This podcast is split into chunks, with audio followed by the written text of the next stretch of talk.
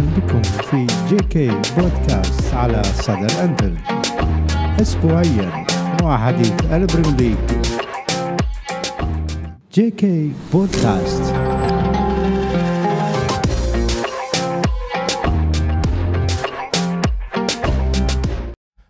يا هلا يا مرحبا فيكم في جي كي بودكاست. على صدى الانفيلد وحديث البريمير ليج وختام الجولة 16 وصدارة صدارة وانتزاع الصدارة من أرسنال أمام كريستال بالاس من ليفربول في سيناريو يعني أكيد ليفربول بالفترة الأخيرة سيناريوهات عجيبة غريبة وكالعادة معنا آه، رائد القناة مصعب الفياض وأيضا معنا عثمان الفياض. الدكتور حياكم الله ويا هلا ويا مرحبا فيكم. حياك الله أبو أحمد. أهلا أخوي جاسم أهلا أبو أحمد وتحياتي الدكتور عثمان الفياض حيا الله. حياك الله دكتور عثمان أهلا وسهلا فيك. حياك جاسم وحيا الله أخوي العزيز. أبو أحمد وإن شاء الله نثريكم بحلقة مفيدة وهاي أول ظهور لنا على الشاشة. على صدى الأنفيلد وإن شاء الله نستمر في حلقات قادمة بإذن الله سبحانه وتعالى. أهلا وسهلا فيك حياك الله وإن شاء الله راح تكون إضافة للقناة ونتشرف فيك وتواجدك معنا للمرة الأولى وإن شاء الله من عندها ونستمر وتنطلق آه، ونبدأ آه، يعني آه، جولتنا أو نختم جولتنا في بداية الجولة ليفربول مباراة ليفربول اللي أبو أحمد كانت مباراة للأمانة يعني صعبة على ليفربول. شفنا إحنا عودة أليسون اللي كانت فارقة جدا. أيضا كوانسا اللي ظهر للمرة الأولى واللي المفروض كان يقدم نفسه بالشكل الأمثل لكن تفاجأ وانصدم بمباراة بدنية. مباراة صعبة عليه لازم يخرج بالكرة لازم يغطي مساحات. وكأن تسبب في ضربة جزاء أتمنى أنه ما تأثر عليه. وأيضا مشاكل خط النص وشفنا كيف كريستال بالاس كان فريق عنيد وعزل الهجوم عن خط النص وسبب لنا مشاكل وقد كان وكيف تعامل كلوب معها. حياك الله يا أبو أحمد وتفضل المايك لك. جديد وارحب بجمهورنا جمهور ليفربول وزملائنا وأصدقائنا على منصة إكس وأيضا ارحب بالبول كانت مهمة ومهمة جدا وكانت فيها مخاوف الحقيقة كثيرة. كريستال بالاس وهو يعني الفريق اللي الأكثر كلوب فوزا على فريق هو على ليستر سيتي. على كريستال بالاس منذ مجيئه إلى البريمير ليج. وبفوزه يوم أمس عليه أصبح هو الأكثر فوزا عليه على الإطلاق مع فريق فرايبورغ الألماني.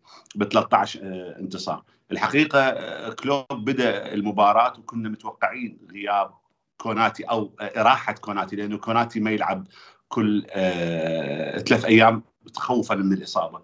وكانت الخطة أنه يلعب 60 دقيقة أو 55 دقيقة كوانسا ويلعب الباقي كوناتي ينزل. وبالفعل هذا اللي صار. بدأ الفريق بأرنولد وكوانسا وفان دايك وتسيميكاس وفي خط الوسط إندو وتوقعنا إنه يلعب جونز مع اندو لكن كلوب بدأ بجرافنبرخ مع اندو وسوبزلاي. والخط الأمامي كان موجود صلاح ودياز ونونز لعب نونز أساسي في هذه المباراة.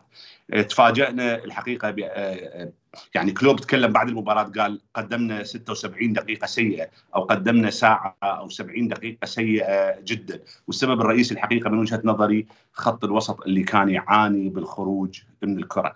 يمكن أحد الأخوان في من زملائنا جمهور ليفربول في على منصة إكس أعتقد زيد الولد أخونا المصري قال ليفربول يعاني جدا في أي عملية عندما يلعب مع أي فريق ويضغط عليه هذا الفريق.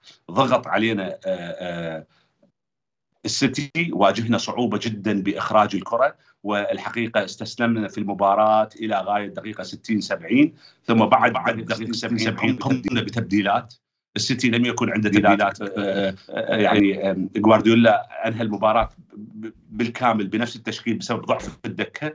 قدرنا يعني قدرنا نبادر ونسجل التعادل. نفس الشيء البارحة يوم أمس صار في مباراة كريستال بالاس. 60 70 دقيقة الفريق مالتنا مستسلم إلى أن قام كلوب بتغييرات والحقيقة قدرنا نرجع بالمباراة. ساعدنا أيضا الطرد اللي حصل عليه اللاعب الغاني مهاجم كريستال بالاس. كانت الخطة إنه 55 60 دقيقة يلعب كوانسا ثم ينزل كوناتي ولكن لم يصمد ليفربول. في الدقيقة 53 كوانسا ارتكب خطأ أدى إلى ضربة جزاء وسجلوا علينا. يمكن كان الخلل الواضح اللي قلنا إنه خط وسط ليفربول كان تايه ولا يوجد أي ربط ما بين الدفاع والهجوم عن طريق خط الوسط وماكو أي لاعب يستلم. سوبزلاي كان سيء جرافنبرغ سيء وإندو كان ضعيف جدا. وبعدين بالتبديلات اللي خ... وحتى أبو أحمد قبل المباراة بيوم سوى سجلنا حلقة. سألتني أنت قلت لي هجوم ليفربول ليش بدون فعالية؟ قلت لك لأنه دخول أرنولد واحدة من الأسباب دخول أرنولد لخط الوسط. صحيح يقوي خط الوسط من ناحية الافتكاك والناحيه الناحيه الدفاعية. ولكن مدى يخلي الظهير الأيمن مثل سابقا أرنولد يصعد ثم يسحب الظهير الأيسر للفريق الخصم ويقدر يلعب صلاح بحرية للداخل ويشكل مثلثات يلعب مثلثات ما بين ما بين أرنولد وصلاح وفي حالة وجود سوبزلاي أو في حالة وجود إليوت. اليوم أمس لما قام بالتبديل أشرك كلوب جوميز كظهير أيمن وأخرج عنده وقال لارنولد العب في وسط الملعب. صعود جوميز كظهير أيمن صريح سحب مدافع كريستال بالاس نزل إليوت أيضا بمكان جرافنبرغ سوى ثلاثية سوى مثلثات مع صلاح شاهدنا صلاح سجل وصنع لإليوت. وصنع هدف لإليوت وكانت ثنائية إليوت وصلاح جيدة وكانت فعالية جوميز الغير جيد هجوميا كانت فعاليته جيدة هجوميا على ال ال ال على مركز الظهير اليمين وهذا الكلام تكلمت أنا قبل الحلقة الحقيقة قبل المباراة بيوم لما سألتني أنت عن خط هجوم ليفربول. الحلقة الأهم والأبرز في فريق ليفربول يوم المباراة كانت خط وسط ليفربول الضعيف. كانت هناك أكو تغريدة لكابتن طارق علي كابتن نادي الجزيرة الإماراتي اللاعب الإماراتي. الحقيقة كانت عنده تغريدة أثناء المباراة. أثناء المباراة. قال يعني ليفربول لا يستطيع أن يفعل أي شيء بسبب الضغط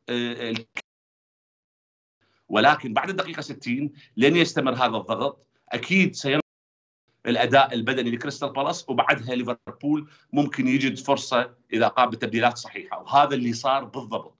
بعد الدقيقة 60 أو بعد الدقيقة 70 انخفض المستوى البدني لكريستال بالاس.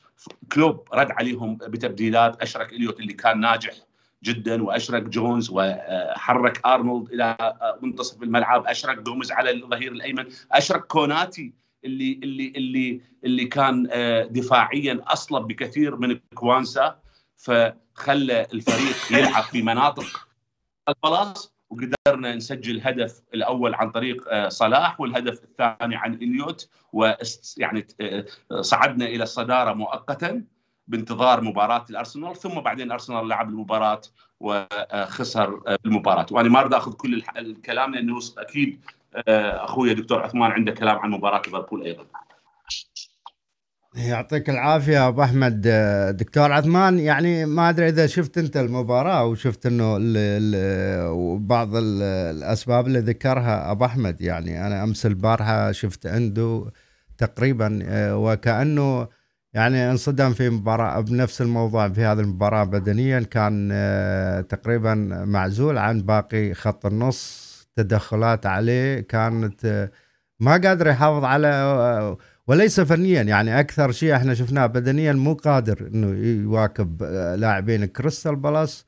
وأيضا شفنا كيف بخروجه وصعود أرنولد إلى خط النص كيف هذا الموضوع. وجوميز اللي فتح عرض الملعب بشكل كبير وأعطى إمكانية دخول صلاح إلى العمق مع دخول إليوت. كيف شفت هذه ال ال ال ال هذه أحد المشاكل يعني؟ إذا في مشاكل أخرى أو على هذا الموضوع؟ طبعا أرحب بك مجددا أبو أحمد وأرحب باخوي مصعب الفياض وأرحب بجميع المشاهدين اللي يشاهدونا على منصة إكس من أصدقائنا وحبايبنا من جمهور ليفربول وجمهور تشيلسي. للأمانة شاهدت مباراة. أنا كنت مع أبو أحمد في المساحة وإحنا نشاهد المباراة مباشر. المشاكل كانت واضحة للأمانة. كان ليفربول يعاني في الخروج بالكرة في خط الوسط على طوال 76 دقيقة حتى حالة الطرد كريستال بالاس. المشكلة ليست فقط كانت مشكلة اندو ولكن مشكلة سوبزلاي أيضا مشكلة عندك المشكلة في لويس دياز. خط الوسط كله كان يعاني في الخروج بالكرة. ولو ترجع لو ترجع إلى إحصائيات المباراة بالأرقام تجد ان ان أن جميع اللاعبين خط الوسط في تشيلسي لم يستطيعوا الفوز بنصف عدد الكرات اللي تعرضوا لها في المواجهات. وهي, وهي إحصائية خطرة عفوا دكتور في ليفربول. وليس تشيلسي. في في ليفربول. بس تشيلسي ظاهر مأثر عليه. متعودين على تشيلسي ف... نرجع على تشيلسي. ف... فالمشكلة مشكلة كبيرة إنه عنده في الصراعات ما, ما فاز غير بصراعين. سوبزلاي فاز بصراعين جرافنبرغ فاز بثلاث صراعات. من تسعة وثمان صراعات هاي حالة خطرة وعلى يورجن كلوب. إذا أراد المنافسة إنه يحل هذه الأمور. نعم ربما ربما طبعا بشكل أكيد آه إنه في بعض المباريات يكون هناك drop في الفريق ولكن إنه يكون drop في ثلاث لاعبين خط الوسط معناته هناك مشكلة. إحنا شاهدنا ليفربول على طول طوال الموسم بداية الموسم إلى الآن. ليفربول ما هو مقنع بليفربول المواسم السابقة إلى الآن يحتاج إلى عمل.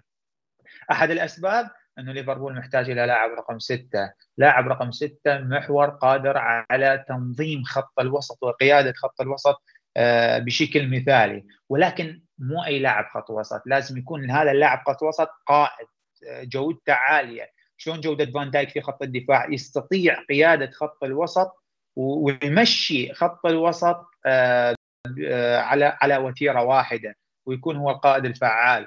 ربما إذا لم يدخل ليفربول إذا لم يدخل ليفربول في في الشتاء على لاعب خط وسط وخاصة محور فإنه ممكن يتعرض إلى نتائج مجموعة من النتائج السلبية.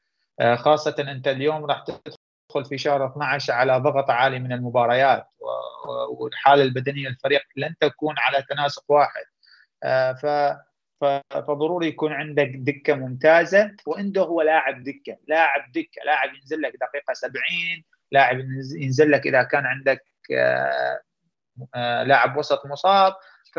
فتشيلسي أمامه فرصة في سوق الانتقالات لتعديل وضعه الحالي ويحقق نتائج إيجابية في نهاية الموسم. يعطيك العافية. ليفربول. دكتور الواضح إنه حالة تشيلسي مسببت لك يعني نوع من الأرق يا دكتور والله. أنا ما بصراحة معذور أعذرك على هذا الشيء للأمانة يعني. أنا ما, ما يمر ما يمر. والله ما يمر فيه تشيلسي يحزن يحزن. يحزن. كل مشجع يعني كل متابع كرة قدم من فريق مثالي من آه الله ونعم الوكيل. بما أنه أخذتنا أخذتنا شوي يعني خلينا آه في موضوع تشيلسي دقائق وبعدها نرجع لموضوع ليفربول. يعني آه فريق صرف بهذا الكم من المال واستقطب العديد من الأسماء وأيضا مدرب جديد على مدار موسمين أكثر من مدرب. ولكن ما زال في ضبابية حول وضعية تشيلسي. الأداء أيضا up and down فهذا أكيد يخلي يثير الحزن عند المشجع بالذات التشيلساوي عطفا على المشجعين الآخرين. موضوع ليفربول يعني أبو أحمد قلنا في مباراة كريستال بالاس أمس كان ال ال ال يعني نحسب نقدر نحسب انه الموضوع لتبديلات كلوب في في الشوط الثاني أو من بعد الدقيقة 67 أو 70 تقريبا من بعد حالة الطرد يعني أو بعد تبديل بعض الأسماء ودخول إليوت إليوت اللاعب هذا اللي من بصراحة من بداية الموسم لما ينزل من الدكة يقدم الإضافة في خط النص وتشوفه أنه متحرك في كل مكان يعطي يدفع الفريق إلى الأعلى. آه، شفنا لقطة هدف الثا...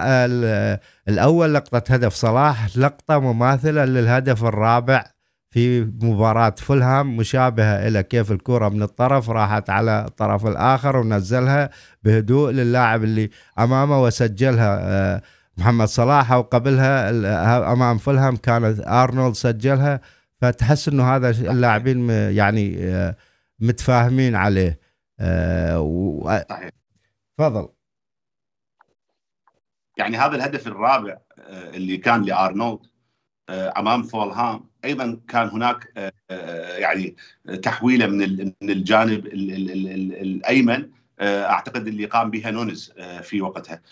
وكانت كرة خارجة ثم يعني تسكي هيئها براسه لأرنولد. الفكرة تقريبا مشابهة ولكن هو الفاصل وين؟ الفاصل أنه أنت أرنولد لما تدخله بواجبات في منطقة الوسط دا تفقد العنصر الهجومي لأرنولد على الطرف الأيمن ودا تفقده بشدة.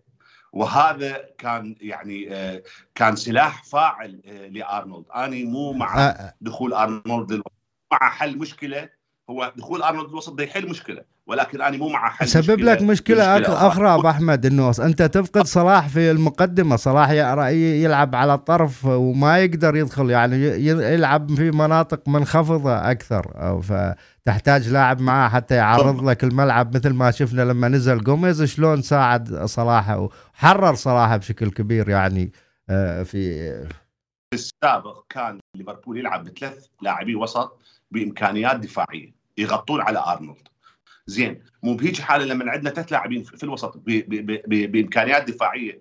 زين منو يقوم بالواجبات الهجومية بالوسط؟ كان فيرمينو يسقط كمهاجم وهمي ويسقط ويسمح وتشوف انت الأظهرة دائما طايرين وصلاح وماني يعني يتحركون بحرية وفيرمينو يسقط. الآن أنت من خليت لي ثلاث لاعبي وسط بهم اثنين عندهم قدرات هجوم وقدامهم نونيز. اللي هو رأس حربة ما يرجع يسقط. صار عندك ضعف بالوسط. عالجت الضعف بالوسط بدخول أرنولد. زين من دخل أرنولد بالوسط صار عندك ضعف في المنطقة اليمين وأيضا دخول أرنولد في في في, في الوسط حتى لا يبتعد كثيرا على آه، مكان الظهير الأيمن لأنه ما يدافع بشكل آه، جيد. فالحل أنا أشوف أنه جلب لاعب ارتكاز بقدرات عالية يحتفظ بالكرة وأيضا يعني يكون عنده آه، قدرة على الافتكاك. الآن العرندس فاجأنا ب بإحصائية ناشرها الآن. الحقيقة سوبزلاي أكثر لاعب قام بعمليات افتكاك آه، للكرة آه، في البريمير ليج. يعني والحقيقة مفاجئة إلي هذه. وهذه أيضا أثرت على الجانب الهجومي لسوبزلاي. سوبزلاي 112 أكثر خمس لاعبين استعادة للكرات في البريمير ليج حتى الآن. هذه التغريده من العرندس 112 لسوبزلاي ونورغارد 108 و104 باكيتا البرازيلي. و101 دوغلاس لويز و97 أرنولد وبرونو. أرنولد وبرونو. فتخيل أنت لو تعاقدنا مع دوغلاس لويز من من أستون فيلا. وأنا أشوف هذا التعاقد يعني صعب جدا الآن مع وضع أستون فيلا ومع تصدره يعني المركز الثاني. بعد فوزه على الأرسنال راح نتكلم عن هذه المباراة. أشوف التعاقد مع دوغلاس لويس صعب وصعب جدا ولكن هذا اللاعب سيكون تحفة آه، في خط وسط آه، آه، ليفربول. فهذا اللي يعني اللي بالنسبة للتبديلات أنت سألتني عن التبديلات أبو أحمد. أنا في أكثر من مرة الموسم الماضي قلت إحنا مع وجود خمس تبديلات في كرة القدم تبدلت الكرة.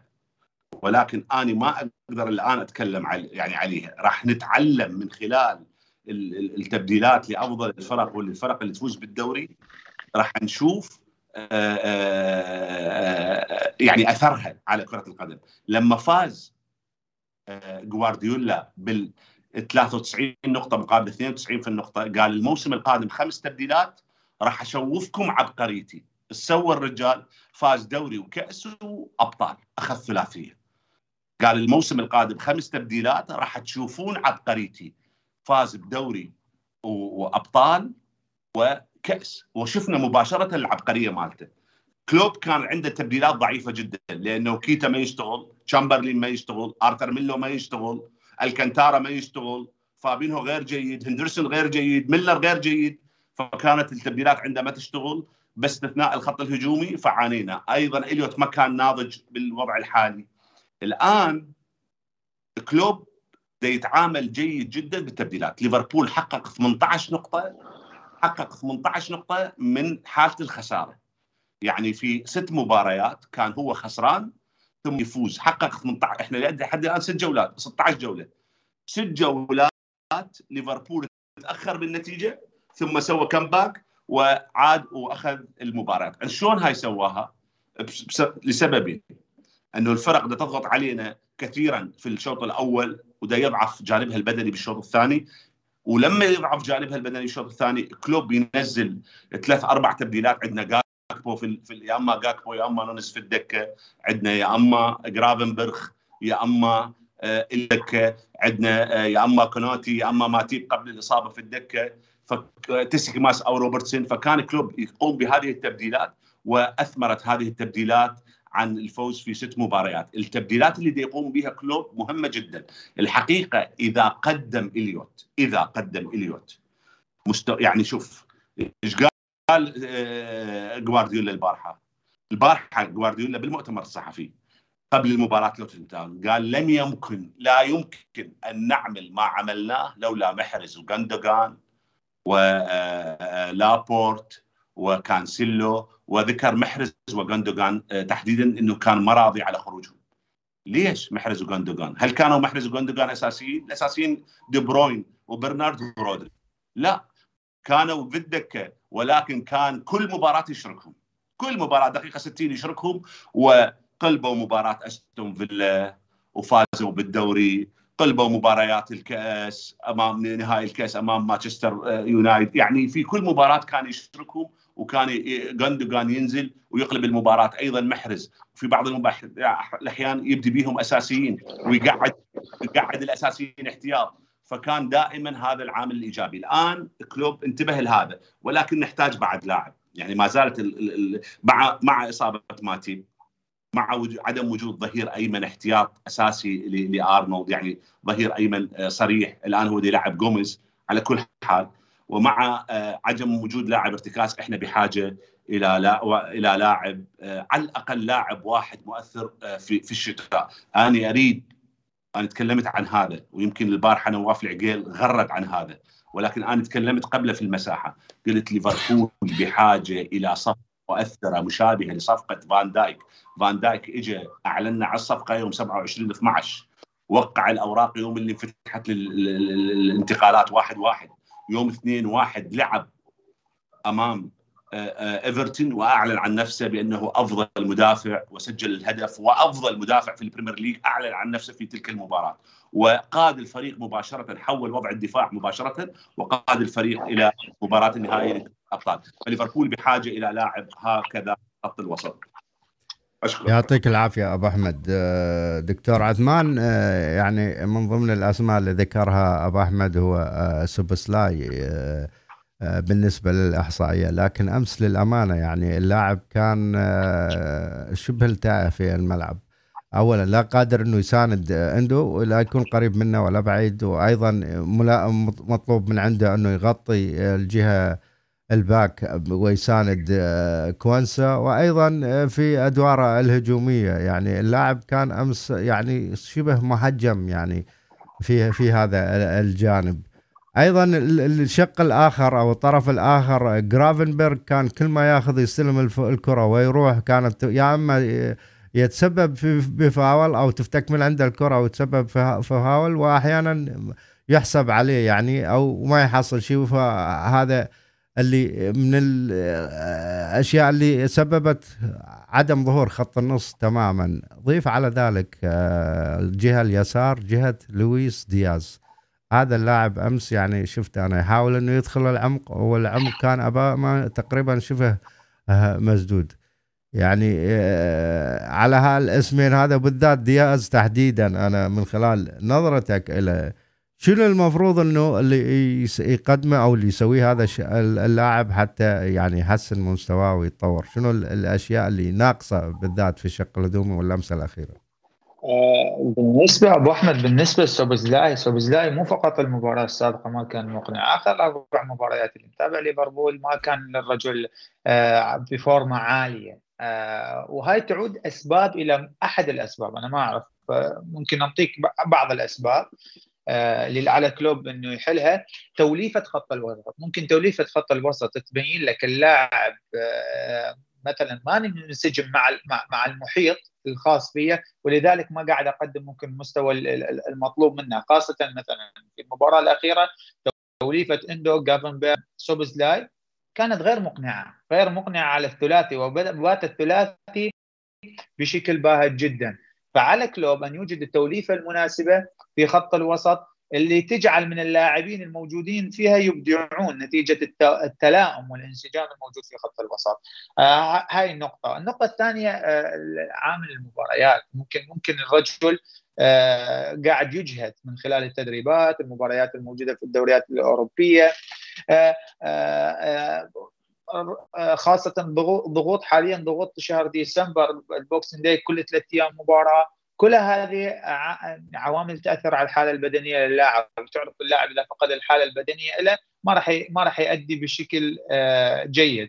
آه، أخرى نقطة أخرى اللاعب قاعد يستنزف طاقات داخل أرضية الملعب. اليوم سمعنا إحصائيات إنه اللاعب يفتك طيب منا عنده عنده مهام الافتكاك لأنه لأنه لا يوجد محور قادر إنه يعتمد عليه إنه يسد فجوة هذا المكان.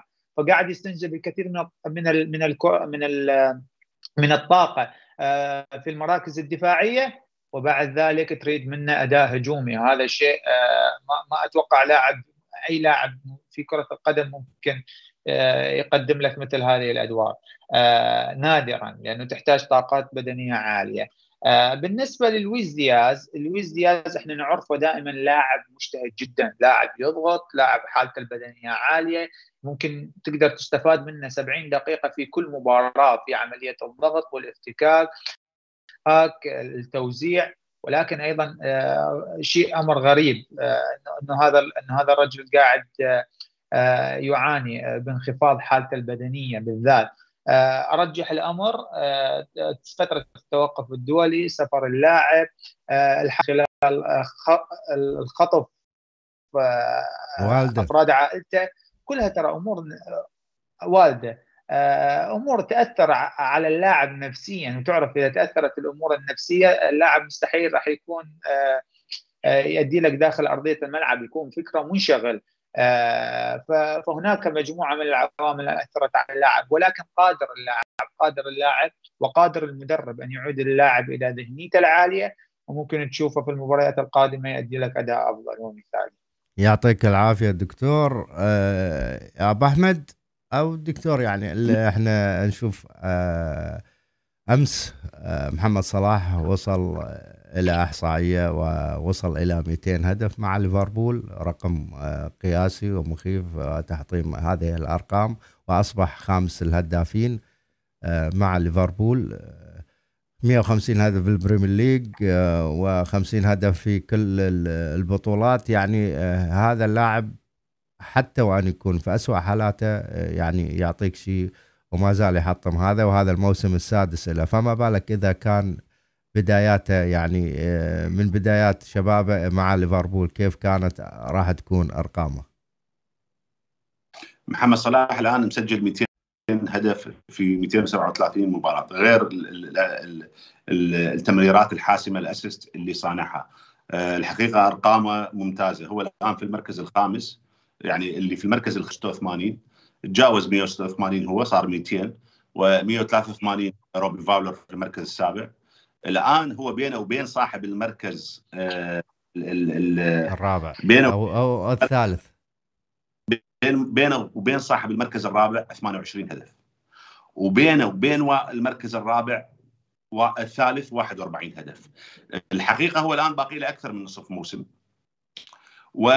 وبعقده باقي موسم ونص. يعني نصف موسم هذا وباقي بعقده. إذا استمر صلاح على نفس المعدل مال التهديف بسهولة يصل إلى المركز الثالث. يعني الآن إذا سجل 10 أهداف أخرى راح يصير 210 الموسم القادم يسجل 32 هدف يصير بالمركز الثالث. يسجل 31 هدف يتعادل ويا المركز الثالث. يسجل 32 ينفرد بالمركز الثالث.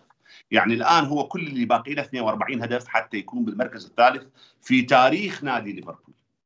النادي متأسس صار له من 1892 يعني آه يعني تقريبا 130 سنة 131 سنة.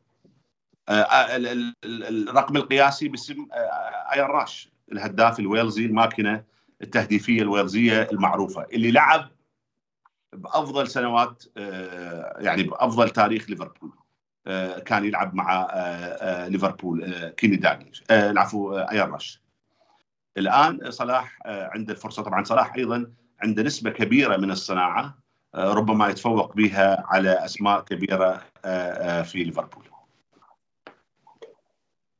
يعطيك العافية. دكتور ما زلنا في أيضا في في ليفربول لكن خلونا نأخذ يعني بصراحة في رجل ما يعني أعطينا حق هذا الرجل. أمس المباراة هو اللي جاب نقاطه وهو أليسون. يعني التصديات اللي قام فيها لما رجع أمس عاد إلى أرض الملعب شفنا كيف كان هو الورقة الرابحة أو الفارق اللي عامله مع ليفربول بالأمانة أليسون هذا الموسم والتصديات اللي يقوم فيها يعني ف أليسون اليوم من أحد الركائز اللي ممكن تحقق لك الدوري وأنه تعطيك دفعة معنوية كبيرة يعني. تفضل دكتور. أبو أحمد حبيبي في جنود مجهولين في ليفربول قاعد يستخدمهم كلوب باحسن استخدام يقلبوا لك مجريات المباراة. آه أنا خليني أنصف قبل ما أنصف إليسون ابدا أنصف اليوت أنا إذا شاهد اليوت دائما من يدخل بديل لاعب حركي ممتاز يعمل بلبلة في مناطق الخصوم يسلم ويستلم سريع آه يفعل الجهة اليمين بشكل كبير جدا. هذا اللاعب أنا أشوف جماهير ليفربول ما ما قاعد تسلط عليه الضوء ولكن يحتاج هذا اللاعب تسليط الضوء. لاعب إمكانيات ممتازة جدا. أعتقد بعد موسم أو موسمين يوصل إلى نضج عالي جدا ويكون أحد ركائز مستقبل ليفربول. آه هذا أحد الجنود المجهولين، الجند المجهول الآخر إليسون، إليسون نعم حارس ممتاز إمكانيات عالية آه ولكن مشكلة إليسون هفواته في القدم.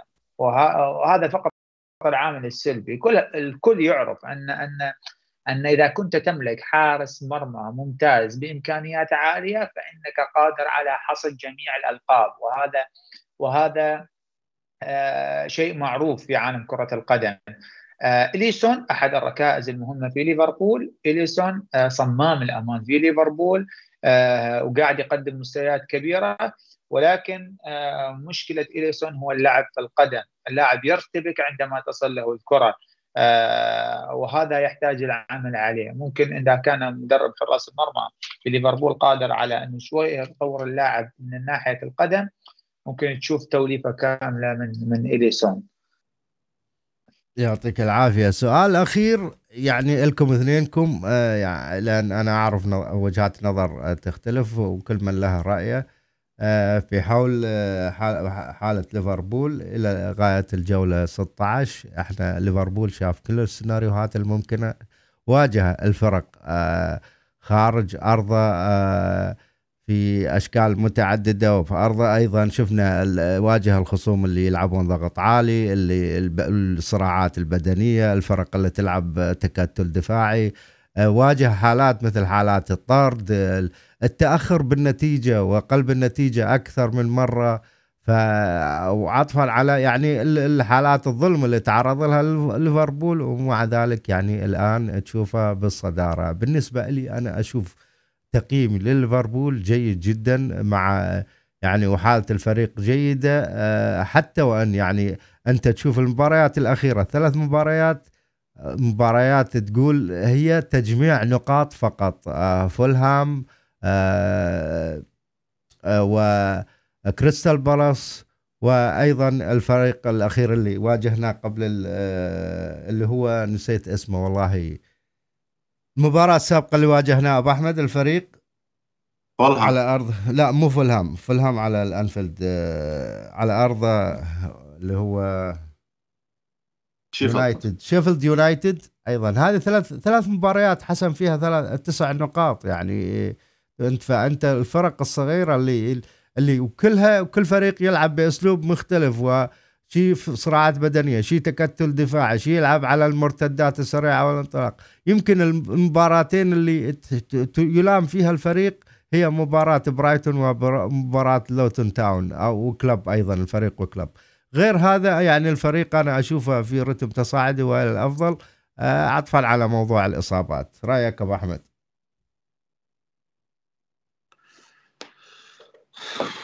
يعني انت تسألني على أبو أحمد يعني راح تاه من عندي سؤال تقييمك. على تقييمك لليفربول لغاية أنت رأيك. اترك رأيي. أنا أشوفه هذا قلت لك هذا رأيي وهذا اللي السيناريوهات اللي صارت تقييمك؟ أنت لغاية جولة 16 ليفربول اللي حقق إلى غاية جولة 16 أكثر من جيد أكثر من ممتاز أكثر من المتوقع لا فريق مغير أربع خمس لاعبين في خط ميلنر واحد تشامبرلين اثنين كيتا ثلاثة أرثر ميلو رجع أربعة فابيو فابينو آه، خمسة هندرسون ستة وخروج أيضا آه، فيرمينو سبعة وأيضا فابيو كارفاليو إعارة. يعني ثمان لاعبين سبع لاعبين ستة من عندهم أساس يعني ستة من عندهم هم من أبناء الفريق. مع ارثر ميلو كان معار ورجع وفابيو كارفاليو أيضا لاعب شاب وطلع إعارة ما لنا علاقة. ست لاعبين وثلاثة من عندهم أساسيين. فابينو هو أساسي وهندرسون أساسي وفيرمينو أساسي. ثلاث لاعبين أساسيين.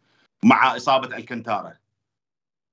كل كل هذا وأربع لاعبين جدد في خط الوسط. سوبزلاي وجرافنبرغ وماكاليستر وإندو. كل هذا والفريق يتصدر بعد الجولة 16 إنجاز. لكن هذه أول مرة ليفربول يتصدر بالدوري بعد الجولة 16 أو أو 18 أو في أعياد الميلاد ويكون في ال Boxing Days وبطل الشتاء. وفي ال Boxing Days تحديدا يوم 26 بالشهر يتصدر الدوري ويخسر الدوري. في ال 30 سنة صارت عدة مرات. ليفربول يتصدر ثم يخسر آخرها موسم ال 97 نقطة. دخلنا شهر الواحد وإحنا في فرق سبع نقاط عن آه، السيتي مع مباراة مؤجلة للسيتي. فاز علينا صارت أربع نقاط. فاز المباراة المؤجلة صارت نقطة ثم خسرنا الدوري فارق نقطة. الحقيقة ليفربول مو مقنع. بالمباريات اللي قدمها. مقنع بالنتيجة جدا. مقنع بالترتيب جدا الأول. لكن هل كان مقنع في المباريات؟ أنا استعرت كلمة زيد. ليفربول في أي ملعب ده يلعب خارج أرضه والفريق اللي قدامه يضغط علينا ما يقدر يخرج بالكرة نهائيا ويصير عشوائي إلى أن تجي دقيقة 60 70 وكلوب يسوي تبديلات. وضع البدني يختلف لليفربول مع الفريق الخصم ممكن نسوي فد حاله. ونتائجنا خارج أرضنا مو جيدة. إحنا فزنا مباريات معدودة خارج أرضنا. فزنا على نيوكاسل وفزنا على كريستال بالاس وفي شيفيلد يونايتد اي بس كنت مقنع أمام نيوكاسل كنت مقنع أمام توتنهام كنت مقنع. يعني في في بعض أمام ويست هام وأمام أستون فيلا. ابدا أمام نيوكاسل كنا سيئين جدا. أمام نيوكاسل كنا سيئين جدا وهم ما استغلوا الفرص لو مسجلين ثلاثة أربعة كان انتهت المباراة. أبدا لم نكن مقنعين أمام نيوكاسل. أبدا لم نكن مقنعين أمام برايتون.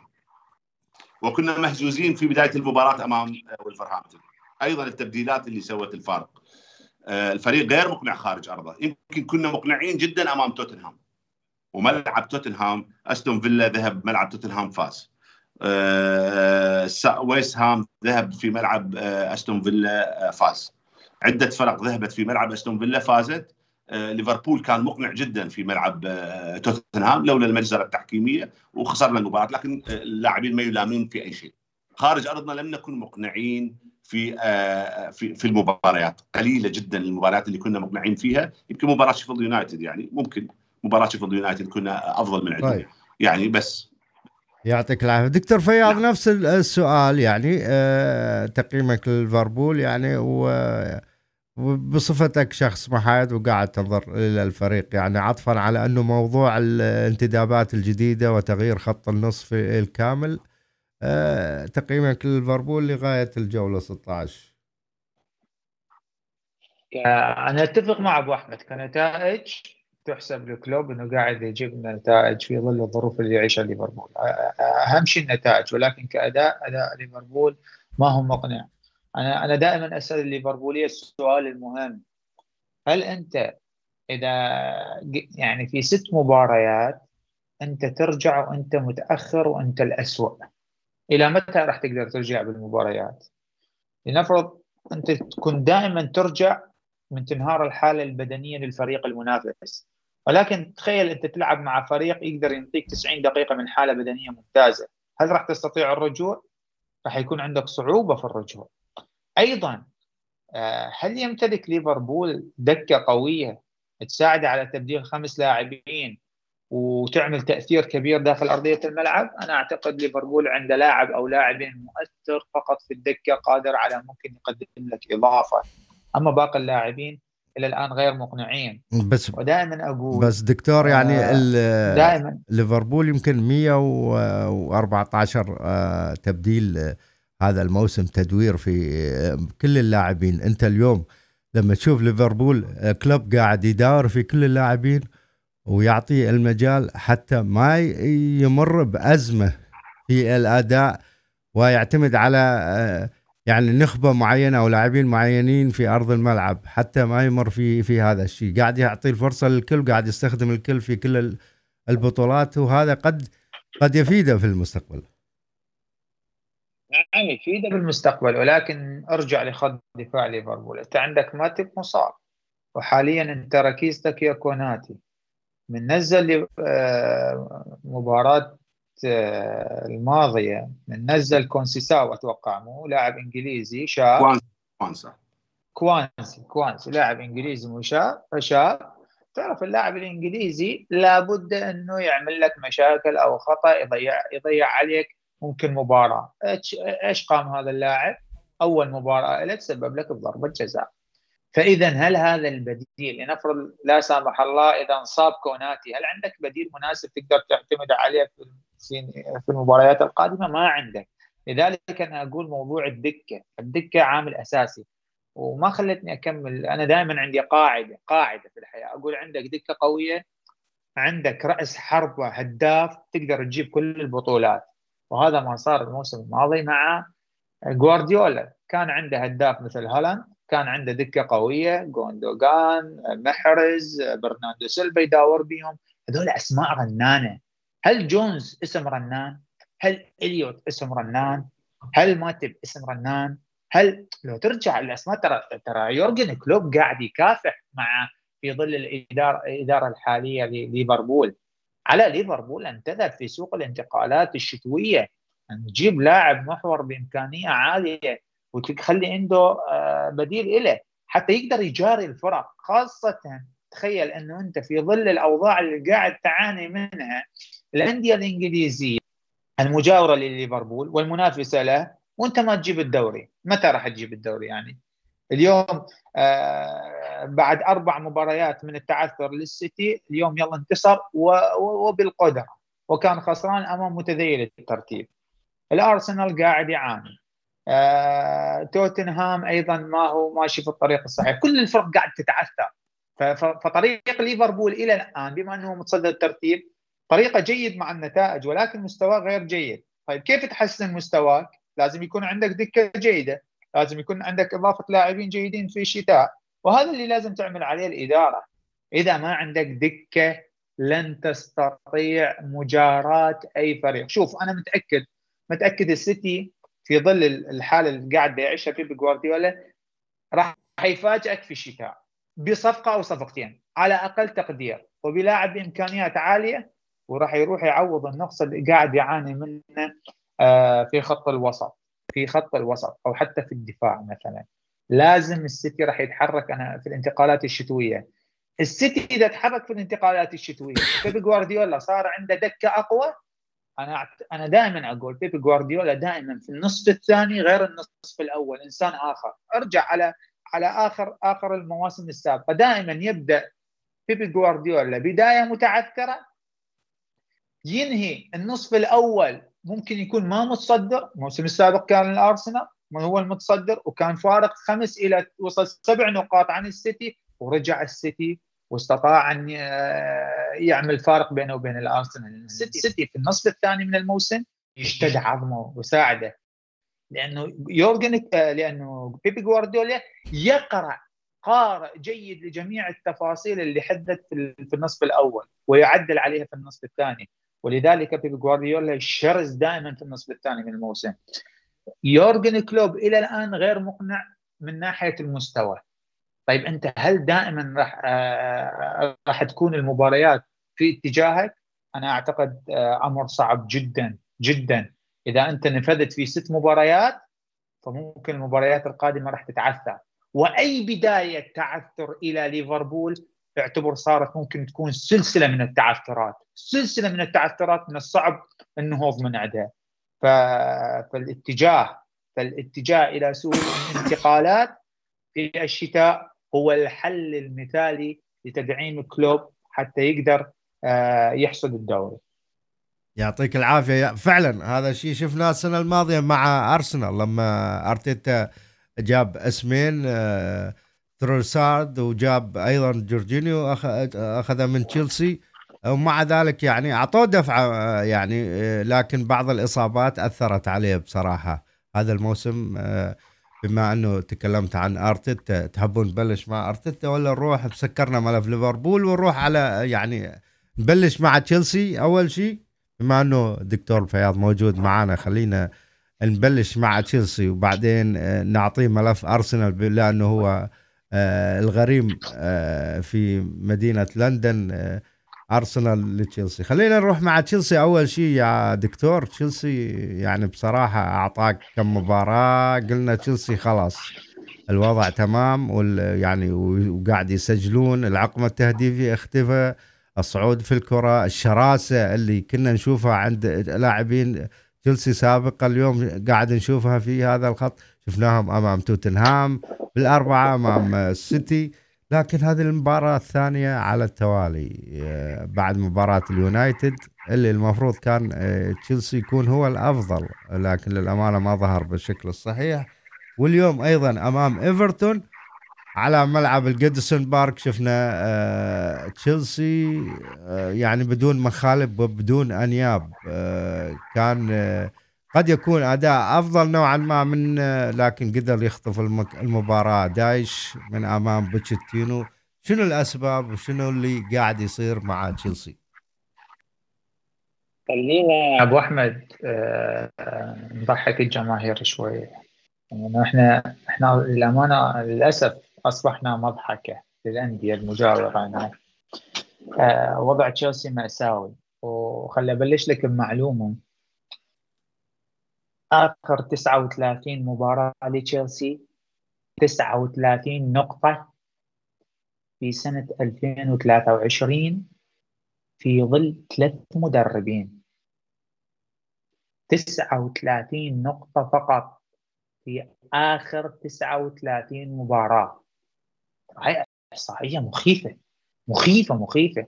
وقادك ثلاث ثلاث مدربين وهذا لم يحدث لم يحدث مع أي نادي إنجليزي آخر وهاي الطامة الكبرى آه، اللي قاعد يتعرض لها الفريق أنا دائما أنا يعني آه، نحن في تشيلسي أغلبنا معظم جماهير تشيلسي كانت تؤمن في مشروع تقوده الإدارة الجديدة لانتشال وضع تشيلسي آه، في المرحلة السابقة.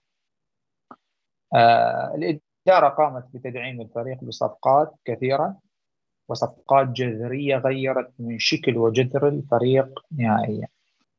وجابت مدرب ما أريد أتكلم على يعني على على على أيام بوتر ولكن خليني أتكلم على أيام بوتشيتينو. آه، أقول بداية المشروع بدأت مع مع بوتشيتينو وليس مع بوتر. آه، ومرحلة تخطيط المشروع بدأت بقيادة بوتشيتينو وليس بوتر.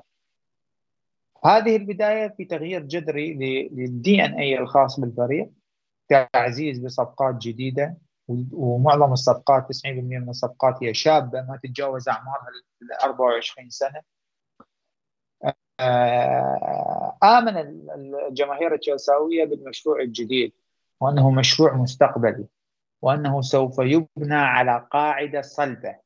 هذه القاعدة اللي أنت بالمستقبل سوف تحصد ثمارها وتبلش تقطفها وتسيطر على البريمير ليج وتسيطر على البطولات الأوروبية مثل ما شفنا هذا الشيء مع بيبي جوارديولا في المرحلة السابقة. بلش تشيلسي في في في التحضيرات بشكل ممتاز جدا وجمهور تشيلسي كان متفائل جدا. وخضنا أول مباراة أمام ليفربول وكنا الطرف الأفضل وخرجنا بتعادل غير مستحق. كل هذه الإشارات جعلت جماهير تشيلسي تتفائل بالمشروع وتقول نحن في الطريق الصحيح. الإدارة إدارة تشيلسي دعمت الفريق بجميع الصفقات اللي يحتاجها الفريق. ولكن كان هناك مشكلة حقيقية في تدعيم الصفقات. أنها كانت تعتمد فقط على الشباب. إذا كانت الصفقات فقط تعتمد على الشباب فأنت تحتاج إلى وقت طويل جدا حتى تنمو مع هؤلاء الشباب. لأنه مستحيل هؤلاء الشباب بدون وجود عوامل خبرة داخل الفريق أنه ممكن تحصد فيهم بطولات. هذا شيء مستبعد. ولكن انصدمنا بواقع آخر وهو واقع النتائج السلبية وسوء الأداء. هنا ظهرت علامات الاستفهام. يعني تشيلسي أنت اليوم الجماهير للأمانة صارت الجماهير تنتقد تشيلسي على صفقات ال 200 مليون اللي دفعت في خط الوسط. هل يوجد عاقل اليوم ومحلل يقول إنزو فرنانديز ليس لاعب من طينه الكبار؟ هذا لاعب مطلوب من جميع الأندية، جميع الأندية كانت تقول؟ هذا مستقبل الأرجنتين، لاعب بإمكانيات عالية. ومن بدا مع تشيلسي ما بدأ بداية عادية، بدأ بداية عظيمة جدا. وكان اللاعب في قمة مستواه وعطائه وقدم لتشيلسي مع جراهام بوتر آه، مهارات عالية جدا فنيا. ثم بعد ذلك جماهير تشيلسي أيضا قالت إنه إحنا نحتاج إلى ركيزة تساند إنزو فرنانديز فراحت الإدارة وجابت كايسيدو وتعرف من دخل ليفربول في منافسة لأول مرة في تاريخ ليفربول يروح ويدفع هذه المبالغ حسب إذا صحوا لي معلوماتي من أجل لاعب خط وسط ولكن تشيلسي ظفر بهذا اللاعب وقلنا إنه صار الحجره الناقصة في خط وسط تشيلسي قد عثرنا عليها. المشكلة وين أبو أحمد؟ أنت من جبت كايسيدو وجبت اللاعبين مباشرة طلع المدير الفني للفريق بوتشيتينو في تصريحات اسمع أول تصريحاته نحن تشيلسي ونحن آه، فريق إنجليزي كبير ونحن لدينا اللاعبين الم... آه، ذو إمكانيات عالية من الشباب. قادرين قادرين على المنافسة وعلى حصد مركز مؤهل إلى الأبطال ولربما حصد حصد الدوري. هذا التصريح الأول. بعد سلسلة من الإخفاقات طلع المدرب في تصريح آخر. نحن نحتاج إلى لاعبين خبرة في الفريق يقومون الفريق حتى نحصد نحصد نتائج إيجابية. أنا أتفق معه ولكن بلش التغيير اللهجة. ثم بعد ذلك خرج بوتشيتينيو بعد سوء النتائج. نحن لا يعني آه أنتم لا تهتموا يا جماهير تشيلسي. نحن نسعى نسعى آه مع هؤلاء الشباب لعمل نتائج إيجابية ونحتاج إلى وقت قليل. ثم بعد ذلك ظهر بوتشيتينيو. آه هؤلاء هناك مشكلة بفكر وانسجام هؤلاء الشباب ونحن نعمل على تطوير هذا الشيء. آخر تصريح اليوم ويا ريت ما مصرحه. آخر تصريح نحن نحتاج إلى صفقه لا والمليار. والمليار اللي انصرف. ليش ما كنت الشجاع وقعدت مع الإدارة وقول لهم أن هاي الصفقة تفيدني ولا تستطيع انه أحصد الألقاب بها؟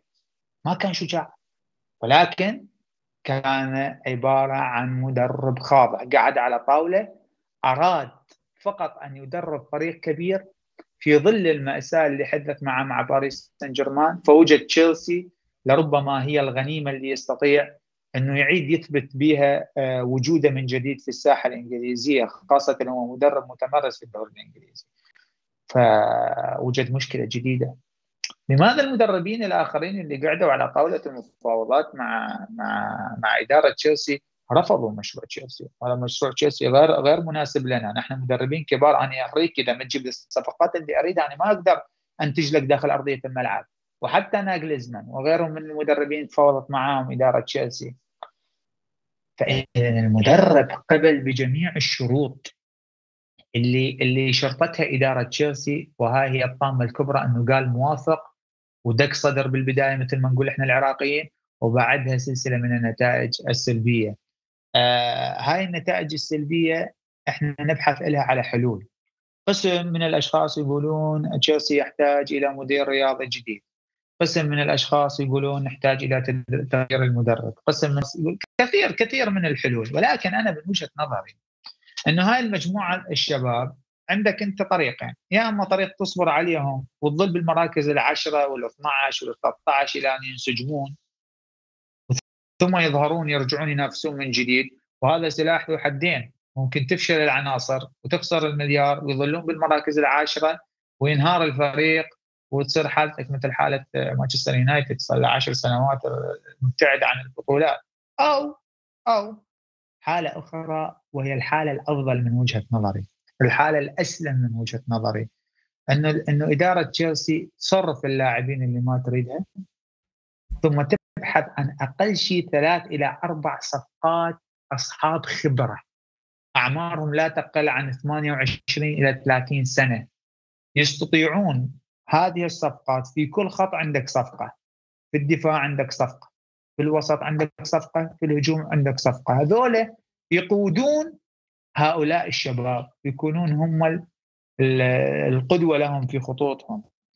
هنا ممكن تشيلسي يستعيد عافيته تدريجيا.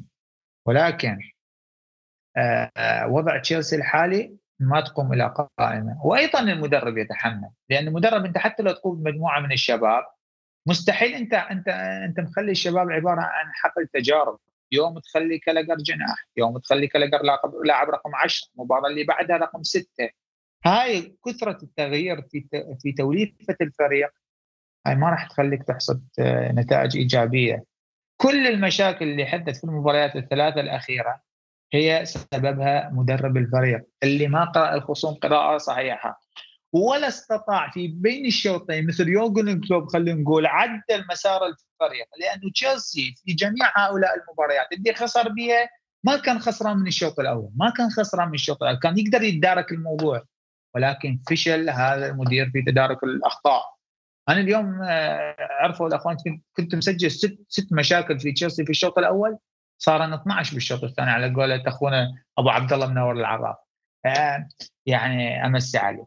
فهاي مشكلة مشكله يعاني فيها تشيلسي فموضوع معقد موضوع معقد ويحتاج إلى وقت طويل جدا آه، لنقاش أبو أحمد يعطيك العافية دكتور وما قصرت آه، يعني أعطيتنا نبذة كافية ووافية عن تشيلسي وما يمر فيه والحالة المتذبذبة اللي قاعد نشوفها يعني بما أنه فريق جديد ومدرب جديد وهذا أكيد لابد أن يأخذ وقت الكافي إذا أنت عندك القدرة على صبر. على المدرب وال squad ما أدري أبو أحمد إذا تحب تضيف شيء بهذه النقطة ولا ننتقل إلى مباراة ثانية مباراة أرسنال و والله ننتقل لمباراة ثانية. ما عندي شيء كثير أتكلم عن تشيلسي ولكن اللي الشيء البارز في تشيلسي.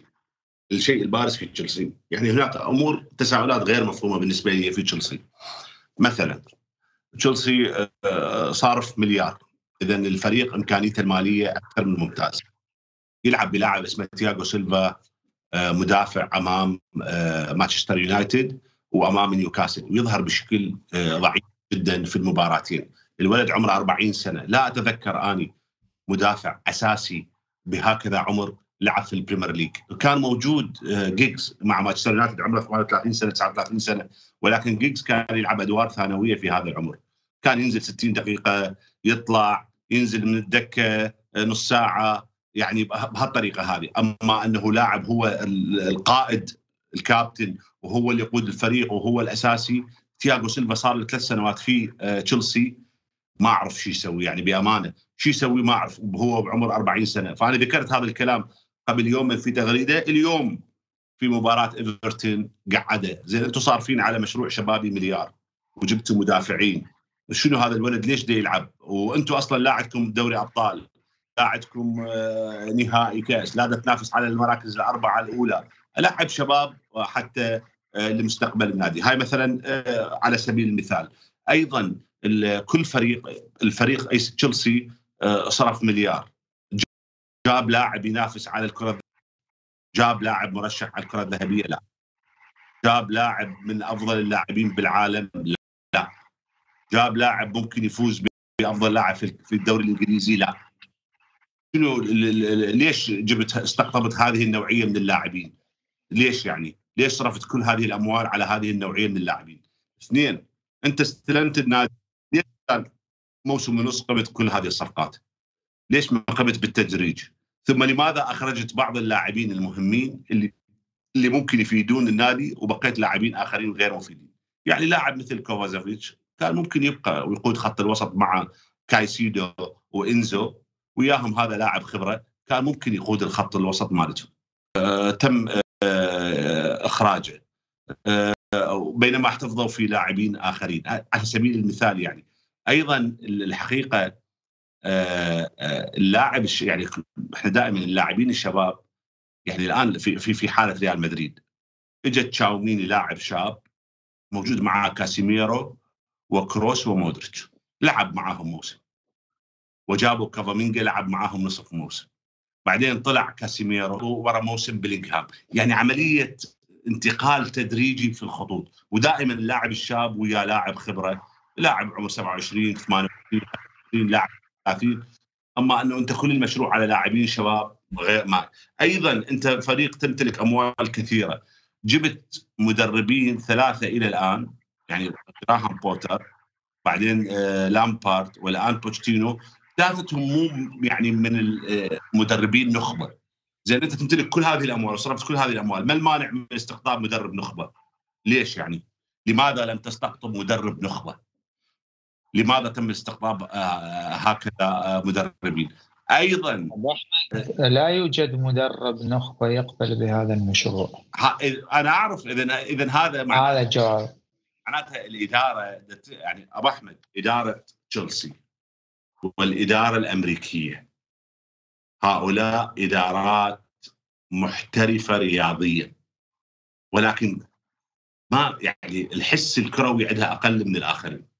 يعني هم مو لاعبي كرة قدم. يعني إدارة بايرن ميونخ هي عبارة عن رومينيجه فرانز بيكنباور أجيال خدمة النادي شباب وناشئين وبراعم وفريق أول ومنتخب وكابتن. ولعبوا مع الف... ومدرب ثم عضو هيئة إدارية ثم مدير مدير رياضي وبعدين يوصل إلى يكون رئيس نادي. هؤلاء هم رجال أعمال يعني رجال أعمال في الج... في في في العالم الرياضي يعني في الجانب الرياضي. آه، رجال أعمال يفتقدون للحس فهم يجربون في نادي تشيلسي. وأنا هذا الكلام قلته من أول يوم في مساحة الناور وقلته أكثر من مرة. قلت هذول الشباب دي يجربون دي يجربون. ما معقولة أنت تقوم بما قمت به بهذه الطريقة آه، اللي سووها. والفريق تشيلسي الحقيقة دي يقدم مستويات يعني ضعيفة جدا. ما أريد أستخدم كلام آخر.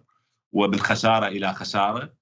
و يعني هم لو ما لو ما مشتري اللاعبين ما ممكن أنه يوصلون إلى المركز الان يعني لو لم يقم بأي استقطاب وما عززوا ما ممكن يوصلون إلى المركز اللي وصل به تشيلسي آه الآن. والحقيقة كلو يعني بوتشيتينو اليوم تكلم قال نحتاج إلى السوق. يعني كلام غريب على كل حال. آه تشيلسي تخيل عشر مباريات على التوالي إيفرتون لم يفز على تشيلسي. اليوم أنهى هذه السلسلة آه، إيفرتون وفاز على آه، تشيلسي. أيضا يعني شون دايتش المدرب إيفرتون يقدم مستويات كبيرة. لولا أنه تم خصم عشر نقاط من عنده كان هو الآن في مركز أعلى 23 آه، نقطة تقريبا كان أصبح عنده 23 نقطة. 23 نقطة. فارق ثلاث نقاط عن نيوكاسل. فارق ثلاث نقاط عن نيوكاسل. آه، أبو أحمد خليني أضيف نقطة آسف يعني أنا شوي أخذنا موضوع تشيلسي أكثر من اللزوم. ولكن النقطة اللي أريد أنهي بها إنه اليوم تصريحات بوتشيتينو في الآونة الأخيرة هي مشابهة لتصريحات بوتر الإنهزامية والغير منطقية والغير واقعية. اليوم اليوم صرح آه، تصريح أيضا مخيب للآمال. قال أنا كنت الأفضل طوال المباراة. وأنت خسران 2-0 طيب أنت شلون الأفضل خلال المباراة؟ مباشرة رد عليه شون دايتش إيش قال له؟ قال له شنو الفائده إنه أنت عندك استحواذ أكثر من عندي. وما تعرف توجد الحلول اللي تخليك تفوز بالمباراة. وهذا رد قاسي. رد قاسي على مدرب آه، متمرس في الدوري الإنجليزي. هذا رد قاسي. أنا دائما أقول أنا أرى أن مشكلة تشيلسي الحاليه الشباب هي مشكلة مدرب. هي مشكلة مدرب. أنه أنت ممكن عندك شباب ولكن هذول الشباب أكيد ما راح تقدر تنافس بهم وتحصد الدوري. مستحيل راح تنافس بهم. أنا أتفق. ولكن أنا لا أتفق أنه يطلعون بهذا المنظر المخزي للعين الغريب جدا. هذا المنظر وراء مدرب ما قاعد يعمل بطريقة صحيحة مع الفريق ومسوي الفريق عبارة عن حقل تجارب. هو يتحمل هذه النتائج السلبية ما حد يتحملها غيره. آه وشفناه. آه أنا اكد ما هي مسيرة بوتشيتينيو.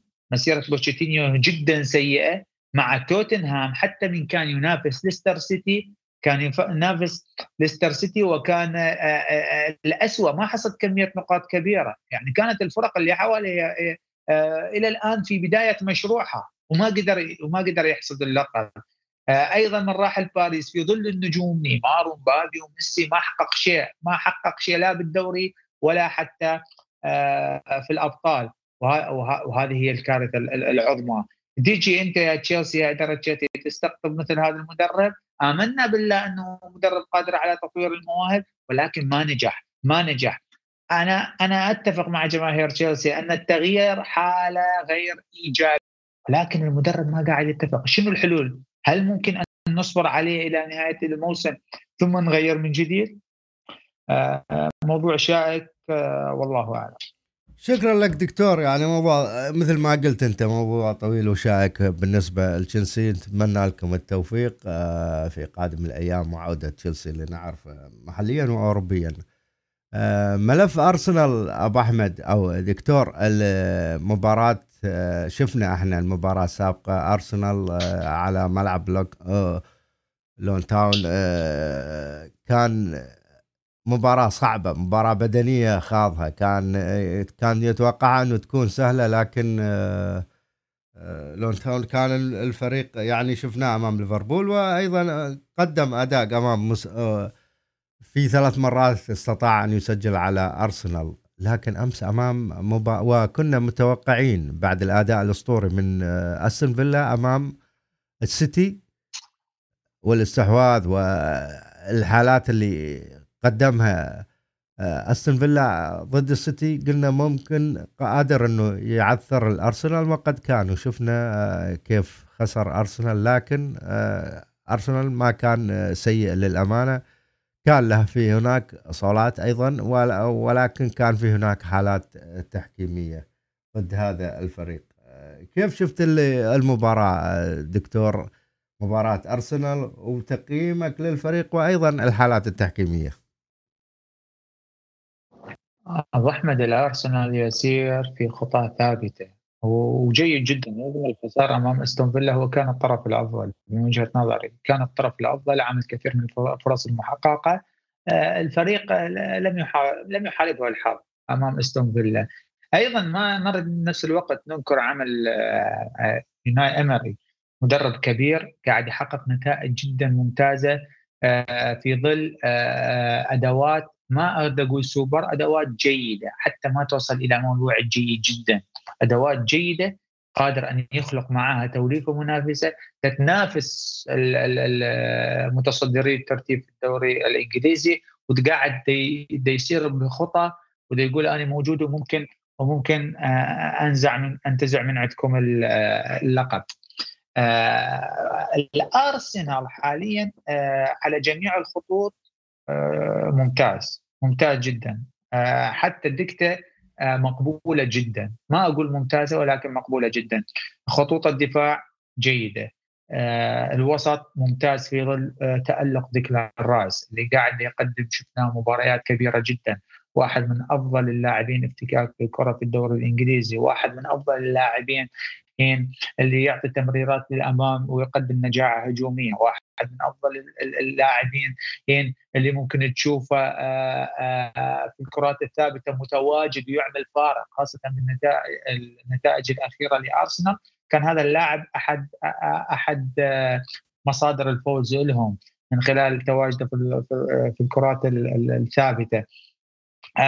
فالأرسنال فقط فقط يحتاج إلى بعض التدعيمات في الشتاء. ممكن إذا دعموا فيها أرتيتا ممكن يحقق ممكن ينافس بشدة على اللقب. وأنا أعتقد ان هذا الموسم ستكون المنافسة بين ليفربول والأرسنال والأقرب إليها الأرسنال. لأن الأرسنال قاعد يقدم مستوى مثلا يعني هسه حتى إذا هو خسر أمام أستون فيلا ولكن كان الطرف الأفضل.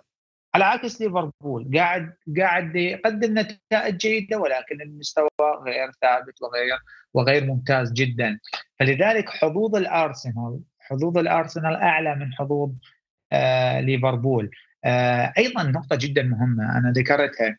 آه عودة جيسوس اللاعب قاعد يقدم أدوار جدا في الثلث الهجومي. آه هذا اللاعب حرر كاي هافرتس آه وقاعد يعطيه مساحات إنه يكون آه في مربع ال box ويقدم خطورة وإضافة لهجوم الأرسنال.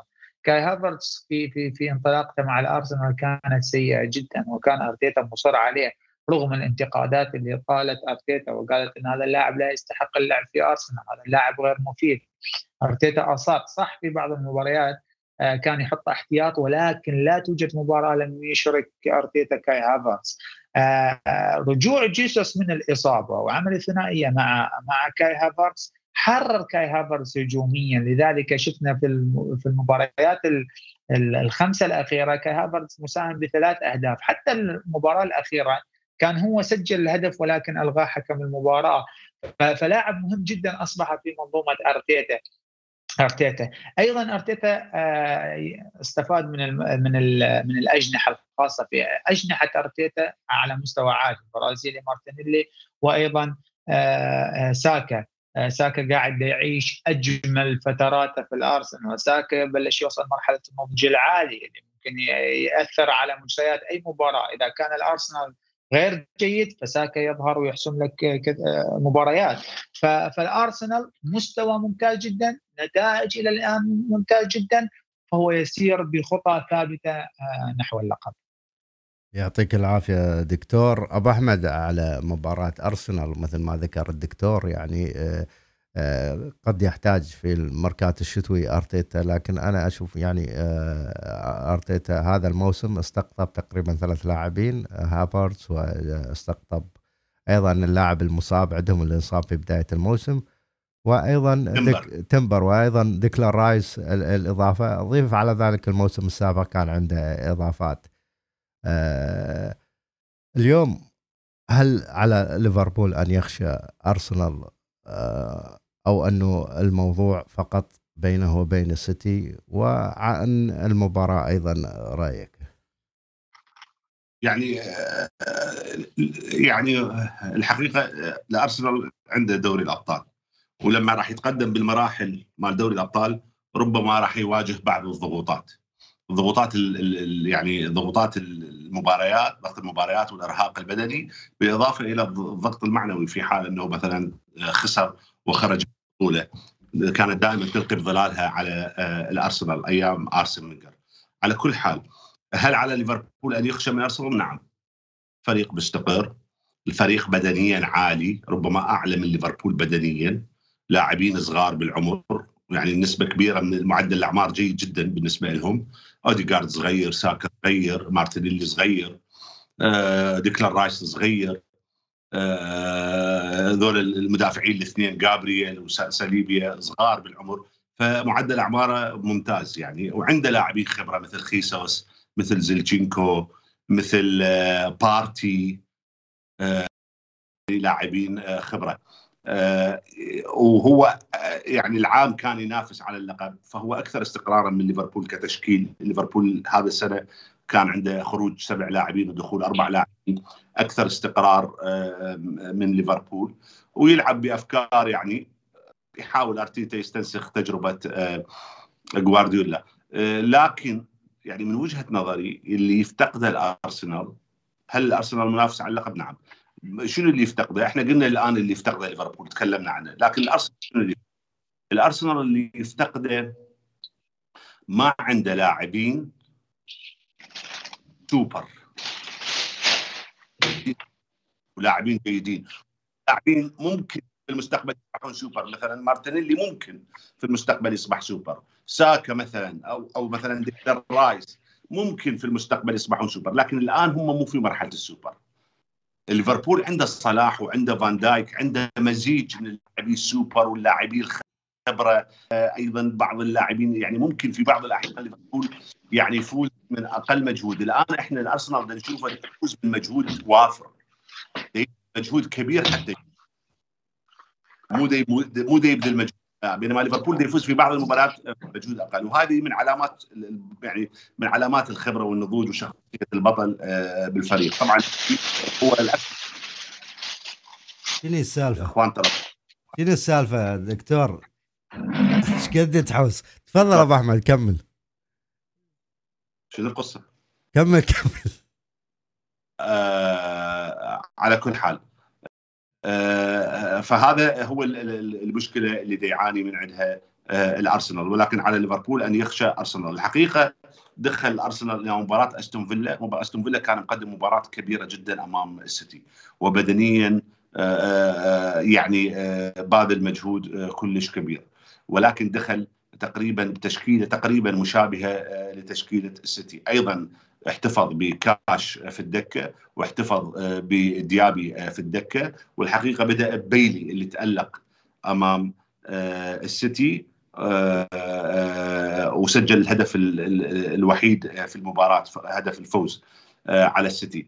هم فازوا على السيتي 1-0 وفازوا على آه، الأرسنال 1-0 في في في في هذه المباراة أمام الأرسنال بيلي ما سجل بيلي صنع الهدف لمجين والحقيقة مجين سجل هدف آه، هي هذه المهارة هي مهارة اللاعبين المهاجمين اللي يلعبون في الدوري الألماني. يعني جيرد مولر المهاجم الألماني المعروف وكان اللاعبين اللي يلعبون في الدوري الألماني عندهم هذه المهارة اللي هي استلام الكرة من عرضيا ثم الدوران يعني استلام الكرة بالظهر ثم الدوران ومواجهة المرمى وتسجيلها. فيتمرنون عليها بشكل كبير لأنه هذه يراد لها دوران يعني بشكل جيد ثم تسديد. جيرد مولر معروف بهذه آه، الميزة وأتذكر اللاعب الإيراني علي دائي اللي ذهب إلى الدوري الألماني وكريمي أيضا آه، علي كريمي أيضا أيضا اللاعب الإيراني. لما ذهبوا آه، كلاهما ذهب للدوري الإيراني كلاهما أصبح يمتلك هذه المهارة بشكل يعني ممتاز جدا ويطبقها في المنافسات الآسيوية للمنتخبات آه، الآسيوية. على كل حال فكان هذا الهدف لماجين مهارة مهاجم وهو لاعب الحقيقة اسكتلندي لاعب خط آه، وسط. ما قدر استون فيلا يقدم نفس المجهود البدني اللي قدمه أمام السيتي ومنع السيتي نهائيا من الهجوم.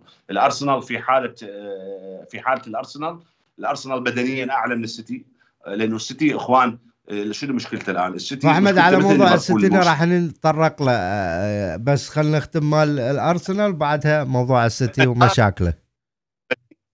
ارسنال بدنيا أعلى من السيتي حاليا لأنه ما مر بموسم صعب مثل موسم السيتي الموسم الماضي، الموسم الماضي السيتي نافس على ثلاث بطولات، الأرسنال ما نافس على ثلاث بطولات، ف واللاعبين أعمارهم صغيرة فبدنيا أفضل من السيتي وأيضا أستون فيلا المرهق من مباراة السيتي والمجهود العالي اللي بذله حتى يفوز على السيتي فقدر الأرسنال يجاري آه، أستون فيلا ووصل عدة مرات للمرمى وكانت هناك بعض الحالات المثيرة للجدل منها حالة ضربة جزاء لخيسوس وأيضا سجل هدف وتم الغائه لأنه كان دفع من هافرز.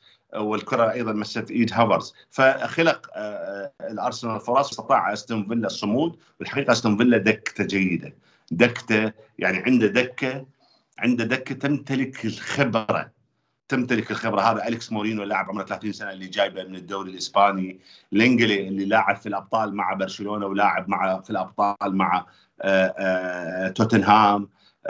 أيضا ديابي هذا اللي هو أساسي بعض الأحيان يخليه آه، اللاعب اللي جابه من آه، من نابولي زيلتشينكو لا مو زيلتشينكو آه، زيلينسكي اللي جابه من, من نابولي. يعني عنده أسماء عديدة بالإضافة إلى أنه هو فاقد لاعبين مينجز اللاعب المصاب في أول مباراة أمام الأرسنال أول مباراة أمام نيوكاسل صار عنده صليبي المدافع الإنجليزي الدولي وأيضا اللاعب الأرجنتيني بوينديا اللي أيضا صار عنده إصابة. طبعا حارسهم مارتينيز الحارس بطل العالم مع الأرجنتين. فتشكيلة الأرسنال ممتازة. أستون فيلا ممتازة أو جيدة جدا. وأفكار إمري واضحة. والحقيقة المدربين الإسبان متألقين. يعني فريق أستون فيلا هذا بنفس عناصره تقريبا كان يدربه جيرارد. وكان بورنموث الموسم الماضي دربه مدربين اثنين إنجليز. ونافس على الهبوط انطرد الأول واجى الثاني وظل على الهبوط و يعني تم استبداله بمدرب إسباني، المدرب الإسباني مال بورنموث تخيل بورن أستون فيلا فاز على توتنهام ثم تعادل مع بورنموث ثم فاز على السيتي ثم فاز على أستون فيلا. فقط تعادل مع بورنموث. وبورنموث يوم أمس يعني فرحنا وفرح جماهير تويتر وفرح مناور أبو عبد الله وشيل المرتعدون الحمر ثلاث أهداف بملعبهم.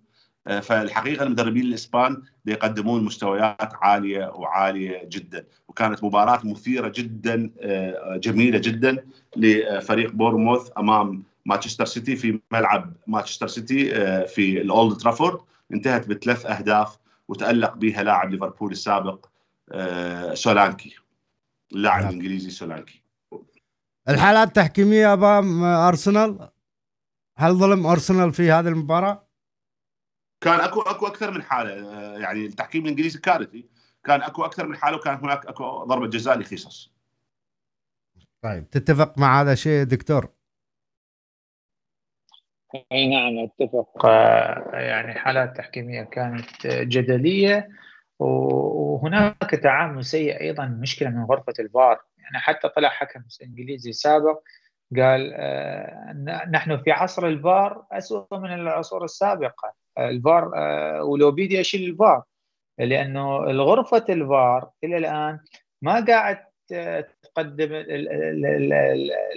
الحقوق للفريقين إن كان فريق أرسنال أو أستون فيلا. ولذلك يعيش نعيش نعيش في التحكيم الإنجليزي حالة مثيرة للجدل في كل وقت وكل حين.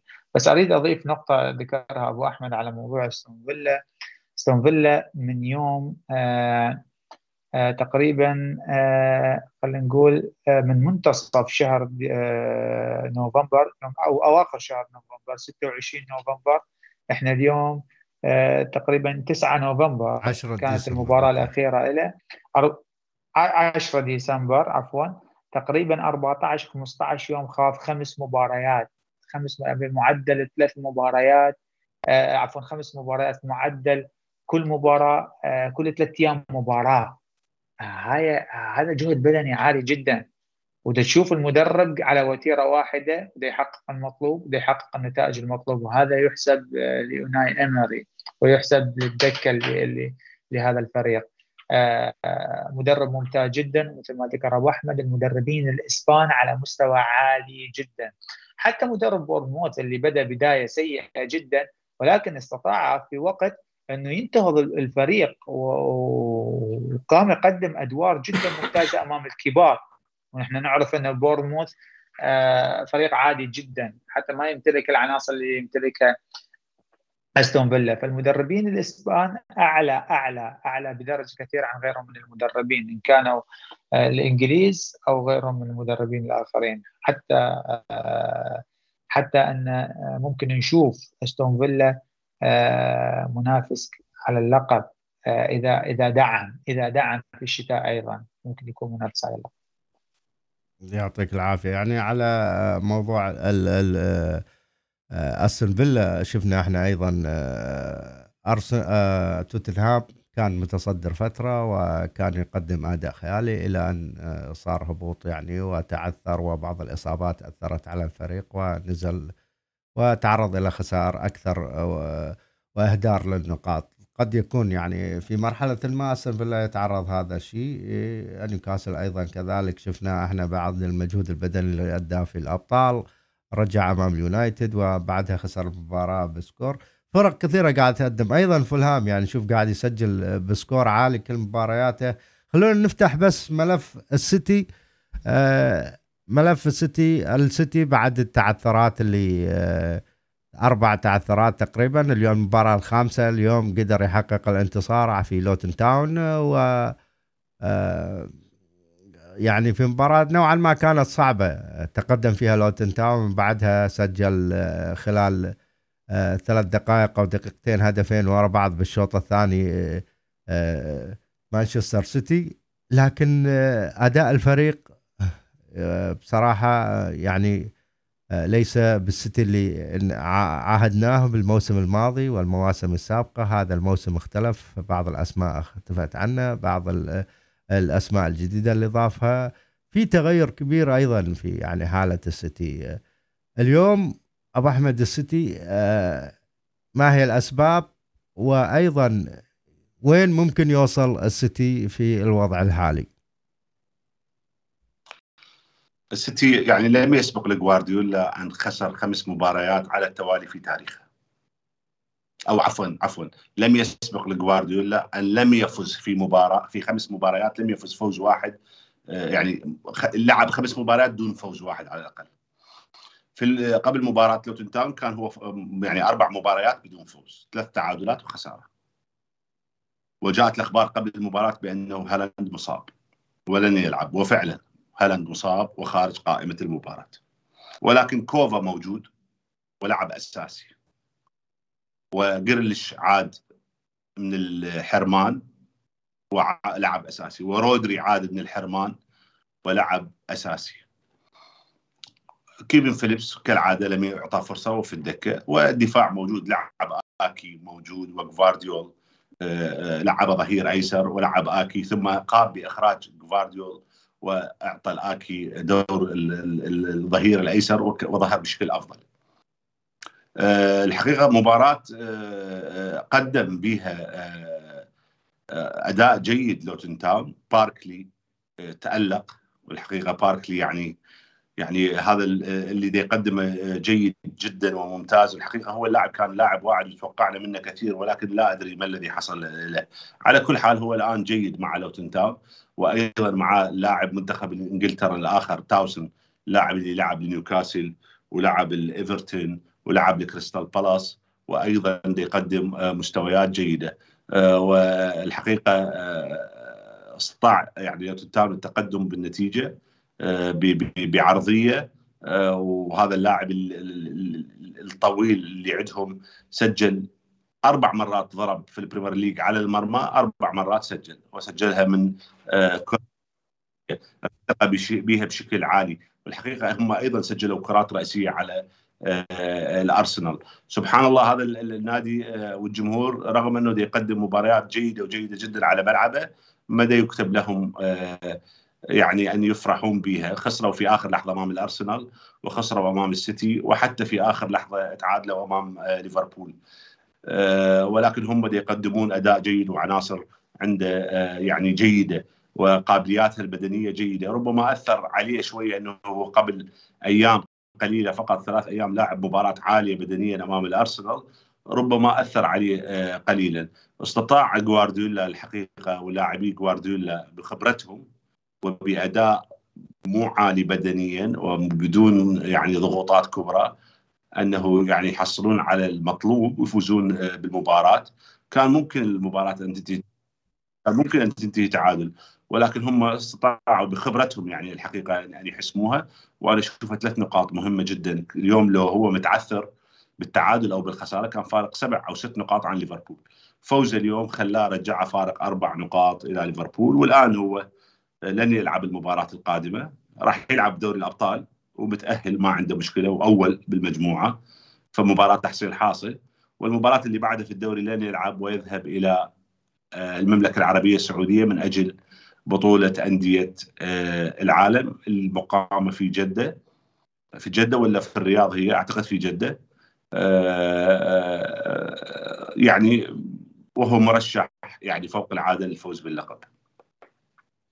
يعطيك العافية أبو أحمد. دكتور يعني السيتي تعثر في ست مناسبات ثلاث خسائر وثلاث تعادلات. ثلاث خسائر غاب منها عنها رودري وثلاث تعادلات كان رودري هو موجود في أرض الملعب. كثير من الجماهير يعني وكثير من المحللين يعني ما شاء الله المشاركات دخلت علينا فجأة صارنا ثلاث ساعات ماكو شيء.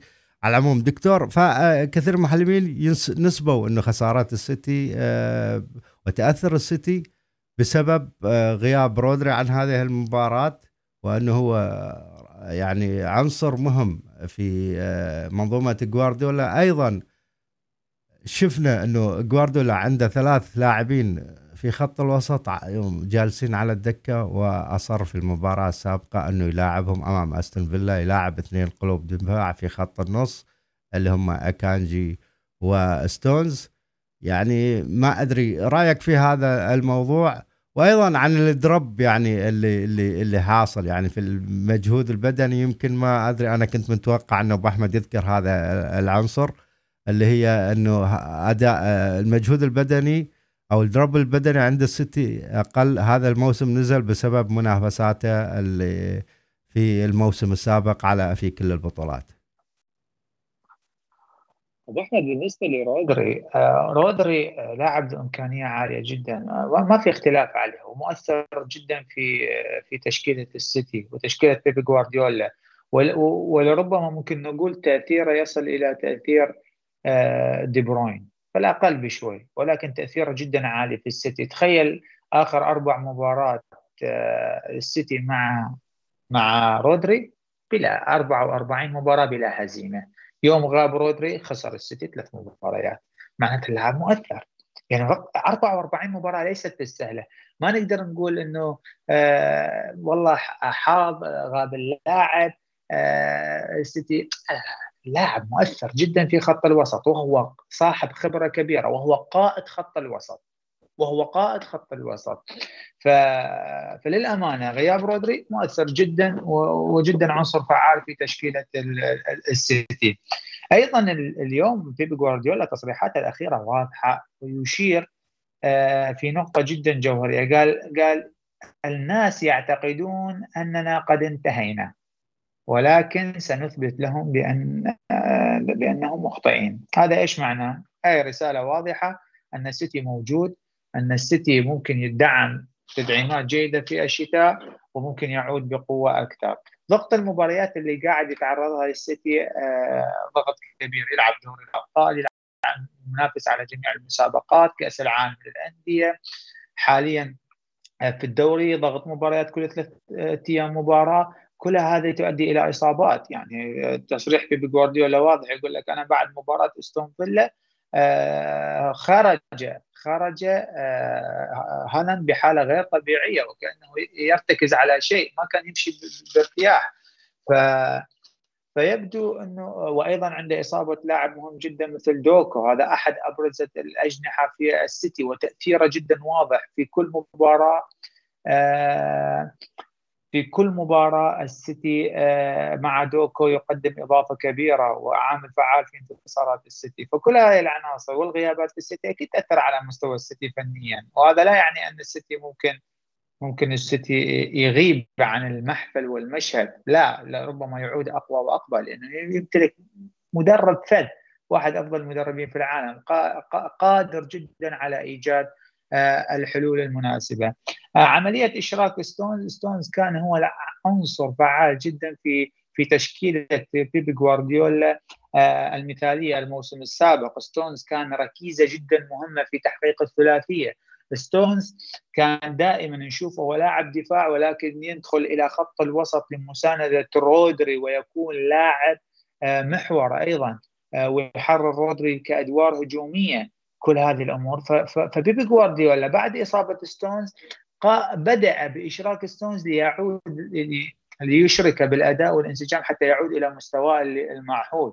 مستواه المعهود آه، كلاعب ركيزة مهمة قادر على إضافة إضافة في خط الوسط. خاصة إحنا اليوم نشوف في في السيتي هناك مشكلة كبيرة في خط الوسط، العمق السيتي قاعد يهدد ولذلك جوارديولا بلش يعود إلى أفكاره القديمة. بلش يعود إلى افكاره القديمة. المباراة اللي شفنا بها لوتون تاون نشوف السيتي قاعد يشرك لاعب الدفاع في خط الوسط وراح وبدأ يرجع آه، لافكاره القديمة.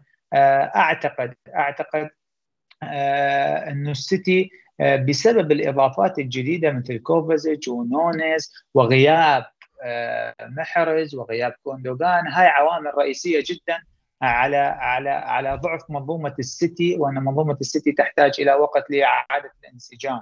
آه، أيضا هناك رجوع في مستوى هالاند اللي اللي أنا هذه النقطة أحب أذكرها والله في الختام. آه، الفرص المحققة اللي أهدرها هالاند هذا الموسم آه، أنا قرأت النسبة ضعفين الفرص المحققة اللي أهدرها الموسم السابق ضعفين وهذا رقم رقم كبير جدا. آه هالاند في هذا الموسم صح قاعد يهدف ولا ولكن الفرص المحققة اللي قاعد تحصل له من قبل آه خط وسط آه السيتي كثيرة جدا.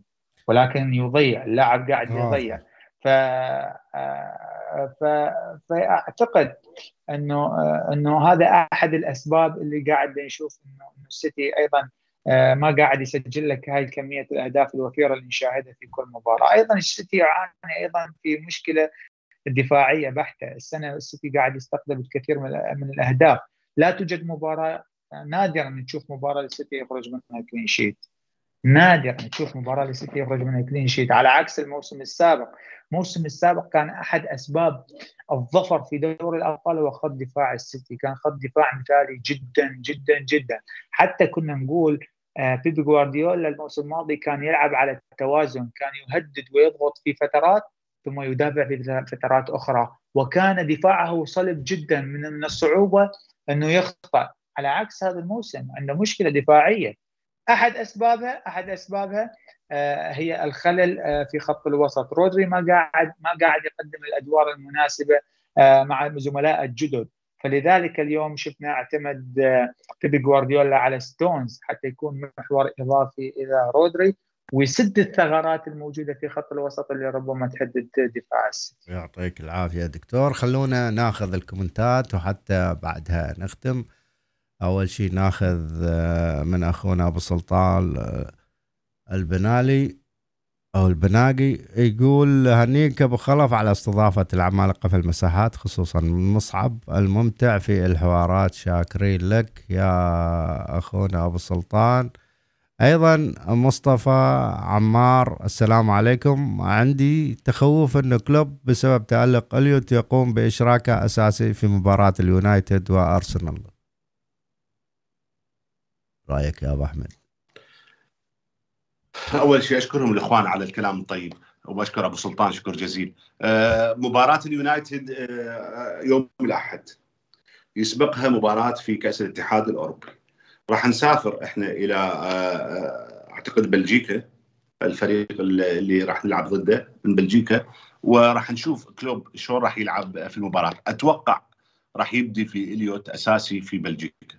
وأتوقع راح يبدي بجونز أساسي. وأتوقع راح يبدي بإندو أساسي. في بلجيكا لكن راح يحتفظ بلاعبين قريب مثل سوبزلاي ومثل صلاح ومثل فان دايك راح يحتفظ فان دايك وسوبزلاي وصلاح وماكاليستر راح يحتفظ بهم بنسبة كبيرة على الدكة في مباراة بلجيكا في كأس الاتحاد الأوروبي. هل سيبدأ بإليوت أساسي أمام مانشستر يونايتد؟ ربما ليش لا؟ يعني ما أعرف ربما راح يبدي ب يعني ربما يبدي باندو وسوبزلاي وأعتقد ماكاليستر راح ممكن ماكاليستر يبدأ. يعني ماكاليستر وبس إذا لعب ماكاليستر الحقيقة ماكاليستر ناعم وإندو وإليوت ناعم. يعني ما أفضل اثنيناتهم يكونون موجودين في خط الوسط سوية. فإذا كان ماكاليستر موجود في المباراة يعني لا بأس أن يبدي ماكاليستر سوبزلاي وجرافنبرغ. طيب. أو يبدي بسو أو ماكاليستر آه سوبزلاي آه جونز. عموما من المبكر الحديث عن هذه المباراة خلينا نشوف السبت الخميس منو راح يلعب وش قد راح يلعبون دقائق وبعدها نقدر نرتب الأولويات لمباراة ماتش وايز موسى يقول ممكن يرجع روبرتسون والكنتارا يعني روبرتسون ممكن شهر واحد اتصور ما زال اللاعب. الكنتارا غير معلوم يعني هذا اللاعب. لغاية الآن ما في شيء ما حد صرح عنه ولا كلوب بالنسبة للكنتارا كلوب قال كل يوم أشوفه بالصالة الرياضية يحتاج إلى وقت ولم يعلن عن المدى الوقت اللي يحتاجه. هو الولد مصاب من شهر الثالث إلى الآن راح يصير تقريبا تسعة أشهر. آه ما نعرف بالضبط آه وضعه آه، وين وصل. بالنسبة لروبرتسون كلوب قال لا قال عن جوتا. قال جوتا عاد للجري على العشب. فجوتا قريب من العودة ولكن هو الآن يجري على آه، العشب. بالنسبة لروبرتسون في وقتها قالوا أعتقد راح يكون موعد الرجوع بشهر الواحد لأنه هو سوى عملية بالكتف. فأعتقد آه، يكون الرجوع بشهر الواحد إن شاء الله. طيب أخونا علاوي سيناريو انتصارات ليفربول. حياك الله يا علاوي. لن يكون في كل المباريات حتما ستأتي مباراة وسيتوقف. هذا يجب تطوير المستوى. يعني السيناريوهات آه، لكن إذا ليفربول تعثر ممكن يدخل بسلسلة تعثرات ولذلك إحنا نطالب بالتدعيم. ليفربول يا أخوان إذا تعثر ممكن يدخل بسلسلة تعثرات لا سامح الله ويبتعد عن المنافسة أو عن الصدارة أو يصبح في وضع غير مريح للفوز بقمة الترتيب فممكن ممكن. آه، لأنه ما ممكن أنت وأنت كل هذه السيناريوهات تتأخر وترجع تتأخر وترجع. لابد واحدة من تتأخر وما ترجع. وأنا ذكرت هذا الكلام إذا تتذكرون كنا الفريق في أفضل حالاته آه، ذكرته في ال space. قلت إحنا في أكثر صار أكثر من مباراة. فياريال تأخرنا ثم عدنا في المباراة. آه، توتنهام تأخرنا ثم عدنا تعادلنا. والسيتي تأخرنا ثم تعادلنا اثنين كل في ملعب السيتي. في أكثر من مباراة ذكر ولفرهامبتون تأخرنا بهدف ثم فزنا في المباراة 3-1 قلت ربما إذا تأخرنا أمام آه، آه، ريال مدريد لن نعود في المباراة في باريس ولم نعود. فممكن وكان وضعنا جيد جدا في في وقتها. ممكن أنه أنت تتأخر في مباراة وما تعود. طيب. عادي يعني ممكن تتأخر في مباراة. فلا بد من تطوير الوضع. الحقيقة ليفربول غير جيد من ناحية الاستحواذ على الكره يعني ليفربول لا يستحوذ على الكرة بشكل كافي. وقلنا الكلام اللي قاله زين أحب بعيده وأحب لأنه هو اللي اللي اللي اللي, اللي ركز على هذه النقطة. قال ليفربول لما يروح في فريق خصم يم السيتي يم كريستال بالاس يم يم آه، آه، نيوكاسل في ملعب نيوكاسل لما يضغطون علينا ما نقدر نخرج بالكرة ابدا. وده تصير عشوائية عندنا والكرة ما تخرج ونستقبل هجوم نستقبل هجمه لأن نفقد الكرة ونستقبل هجوم نفقد الكرة ونستقبل هجوم وعملية البناء تصير كرات طويلة وماكو أي ربط في خط الوسط فنستقبل الأهداف. ولكن أسلحتنا الهجومية عندنا مهاجمين خمسة عندنا اثنين دائما على الدكة. الآن جوتا مصاب ولكن كان دائما عندنا اثنين على الدكة. التبديلات اللي يسويها كلوب تخلينا نرجع في المباراة الحمد لله. طيب. فنعم أتفق بهذا. أخونا مصطفى عمر أيضا آه، دكتور يقول الرجوع في النتيجة هي ميزة وعملها مع السيتي ونيوكاسل. هل تشوف إنه هذه ميزة ليفربول هذا السنة العودة في النتيجة بعد تأخر؟ أبو تكون ميزة إذا تعود مرة مرتين ثلاثة بس مو تعود ست مرات. ست مرات هذا آه، وفي ظروف تعود أنت مو مو دائما تعود أنت الأفضل لا تعود في ظروف. يعني مثلا المباراة الأخيرة لولا الطرد أنت ما ممكن ما تعود. أنت الرجل صرح بعد المباراة قال لك أنا 76 دقيقة أنا كنت سيء. وبعد الطرد تغيرت ظروف المباراة. اذا هناك ظروف مو دائما الظروف تخدمه. أنت من تجاري فرق كبيرة باكر عقبة تلعب مع مع فرق عندها الحالة البدنية عالية ممكن تعطيك 90 دقيقة. 90 دقيقة من من, من الأداء والرتم العالي. ممكن أنت ما تجاريها وممكن تنهار في الشوط الأول. أنت تظل تقرأ المباريات بين الشوطين.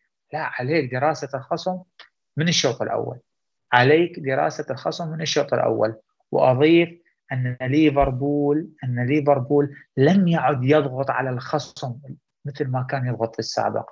كنا نشوف بداية ليفربول دائما يضغط في مركز الحارس عند الحارس مثل ما يفعل شفنا الموسم هذا نيوكاسل عنده إمكانية في الضغط عند الحارس. ليفربول صح من يضغط ولكن الضغط نسبته أقل. هناك ضعف في عملية الضغط. وهذا آه الشيء يتساءل عليه آه الثلث الهجومي.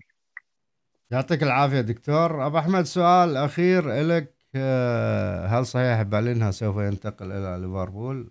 ما في أخبار عن هذا ما نعرف. الأخبار تقول طلعت أخبار أنه آه، بايرن ميونخ جمد اهتمامه في بالينها ثم طلعت أخبار مصدرها ألماني. الصحفي السكاي فلور فلور هذا صحفي السكاي الألمانية أه هسه أقول لك اسمه. المشهور جدا. المشهور جدا. على كل حال قال أنه أه يعني أه ليفربول جمد آه، العفو بايرن ميونخ جمد اهتمامه آه، بالينها لكن طلعت أخبار مصدرها الصحافة الإنجليزية قالت آه، بايرن ميونخ ما زال يريد بالينها بالإضافة إلى نادين إنجليزيين. وطلعت أخبار تقول أنه وكيل بالينها عرض نفسه على ليفربول عرض ليفربول على عرض بالينها على ليفربول. فهذه كلها التقارير. الصحفي اسمه فلوريان بليتنبرغ دائما أنسى اسمه. صحفي الألماني صحفي السكاي الألمانية.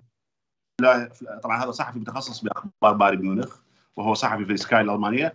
قال آه، بايرن ميونخ جمد اهتمامه ببالينها آه، لكن الصحافة الإنجليزية قالت أنه آه، بايرن ميونخ ما زال مهتم ببالينها زائد ناديين إنجليزيين. ثم طلعت تقارير إنجليزية طيب. أيضا تقول أنه وكيل أعمال اللاعب عرض اللاعب على ليفربول طيب في حال يعني الخبر صح تتوقع سعره بحدود؟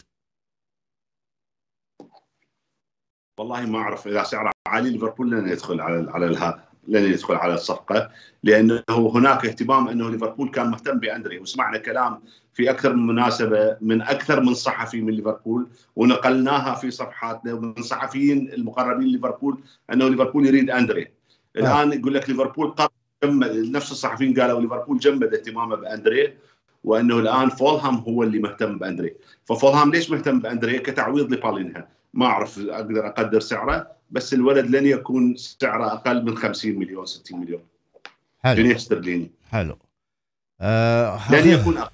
لن يكون يعني مقبول يعني يعتبر إذا 50 60 آه أخيرا علي جلال نذكر مشاركتك ونختم في هذه المشاركة. ليفربول فاقد الاستحواذ وأصبح ضعيف الضغط العكسي ولا يجيد الخروج بالكرة من الضغط والفريق فاقد الضغط العالي.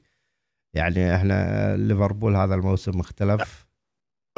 عليه نعم. فخلي هو يجاوب دكتور. اي دك يعني يعني هذا الشيء أنا أوجه للدكتور يعني إحنا ليفربول اختلف طريقة لعبه عن المواسم السابقة ودخول يعني أصبح بدل ما كان يستخدم لاعبين بدنيين اليوم لاعبين يعني تكنيكال آه، أكثر من المواسم السابقة. والله شوف يعني أنا ذكرت هاي النقطه قبل قليل آه، من كان أنت خط هجومك كان فيرمينيو. وماي وصلاح. هذول كانوا في عز تألقهم. كانوا عاملين ضغط عكسي على المنافس والخصم بطريقة كبيرة جدا وهائلة. وعاملين مشاكل لأي فريق يواجه ليفربول. حاليا بوجود دياس ومثل ما ذكرنا في بداية الحلقة ضعف مستوى دياس في المباريات الأخيرة وفقد للشغف آه، في آه، في اللعب. عنده مشكلة بالشغف. ما ما ما هذا شغف آه، لويس دياز اللي دائما كنا نشوفه في المباريات من يضغط. كان يضغط لويس دياز اللي ضغط ممتاز جدا. شفناه في المباريات الأخيرة لويس دياز لاعب جدا عادي آه، ما قادر يتجاوز لاعب واحد. ما قادر يعطي عرضيات ما قادر يدخل من العمق. فهذا كله أكيد ما راح يكون قادر على أن ينفذ أدوار يورجن كلوب الضغط العكسي. محمد صلاح محمد صلاح آه، أنا عندي أكثر من تساؤل على آه، على طريقة لعب محمد صلاح في الآونة الأخيرة. محمد صلاح آه، في الآونة الأخيرة هو مساهم أكثر مما هداف وهذا سؤال جدا مهم. محمد صلاح من من يلعب جناح ليلعب في مكان بعيد عن المرمى جدا ولا وعلى وعلى كلوب أن يستخدمه في في في في في أماكن أقرب وفي area أقرب.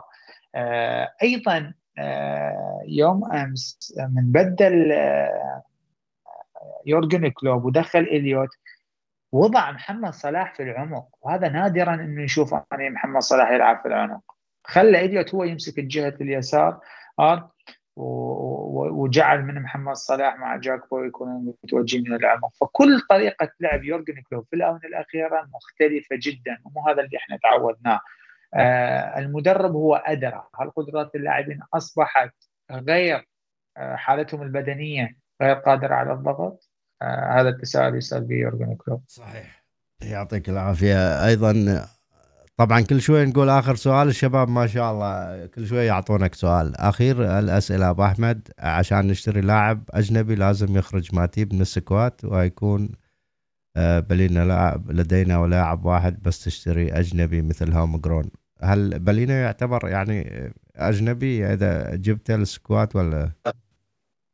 الآن عندنا 17 لاعب 16 لاعب أجنبي لنا حق 17 إحنا الآن عندنا 16 لاعب أجنبي وعندنا حق 17 فإن حق لاعب أجنبي. طبعا بالينها لاعب برتغالي هو لاعب أجنبي مو homegrown أكيد لاعب هو جاي من سبورتنج لشبونه واجى بعمر 26 للدوري الإنجليزي أكيد هو لاعب آه، أجنبي. ولكن كلام الاخ يعني ملاحظته صحيحة. إحنا في الشتاء إن حق نقدم قائمة جديدة وممكن إخراج من عندها آه، ماتيب إذا كان ماتيب ما يرجع إلا آه، بعد ستة أشهر. يعني ماتيب عنده تمزق في الرباط في التمزق في الركبة آه، في غشاء الركبة. يعني صليبي وراح يسوي له عملية. فممكن يكون أقل شيء يحتاج أقل شيء ممكن يحتاج ستة أشهر. وبالتالي ممكن إخراجه من القائمة بالفعل وهي ملاحظة صحيحة إخراجه من القائمه وبالتالي يصبح عندنا لاعبين آه، أجانب. يعطيك العافية أبو أحمد. طبعا نوصل إلى الختام. ما عندنا شيء بعد صارنا تقريبا ساعتين الا ربع أو راح نكمل ساعتين في اللايف. نشكر كل المتواجدين معنا نشكر أيضا ضيفنا لأول مرة دكتور عثمان الفياض تشرفنا فيك وكانت إضافة ممتعة وجميلة منك. نتمنى إنه ما تحرمنا من هذه الطلة. وأيضا أبو أحمد مصعب الفياض أيضا أنا مسهرهم اليوم دخلت الساعة يمكن ثنتين أو ثلاثة الفجر تقريبا عنده في توقيت إسطنبول. نعم؟ راد للاناره الإنارة. إي إي. دكتور يحتاج يشتغل على موضوع الإنارة إن شاء الله في قادم الأيام. والكرسي هذا اللي يسوي صوت يبدله أيضا. يقعد على القاع.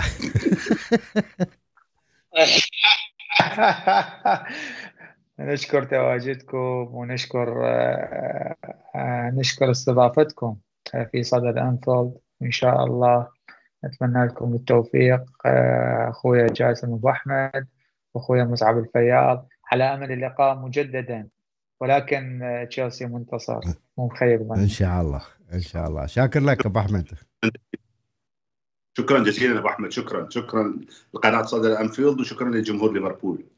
اشوفكم على خير يا شباب. حبايبنا كالعادة دائما نختم نقول لا تنسون مشاركاتكم ودعمكم آه، في ال live. يعني حاولوا تشيرون الحلقة وأنه توصل لعدد أكبر عدد من المشاهدات. هذا أكيد يصب في مصلحة القناة وأيضا يعطينا دعم في الاستمرارية وتقديم ما هو أفضل وما هو يسركم. ونشوفكم إن شاء الله في اللايف القادم وإلى اللقاء.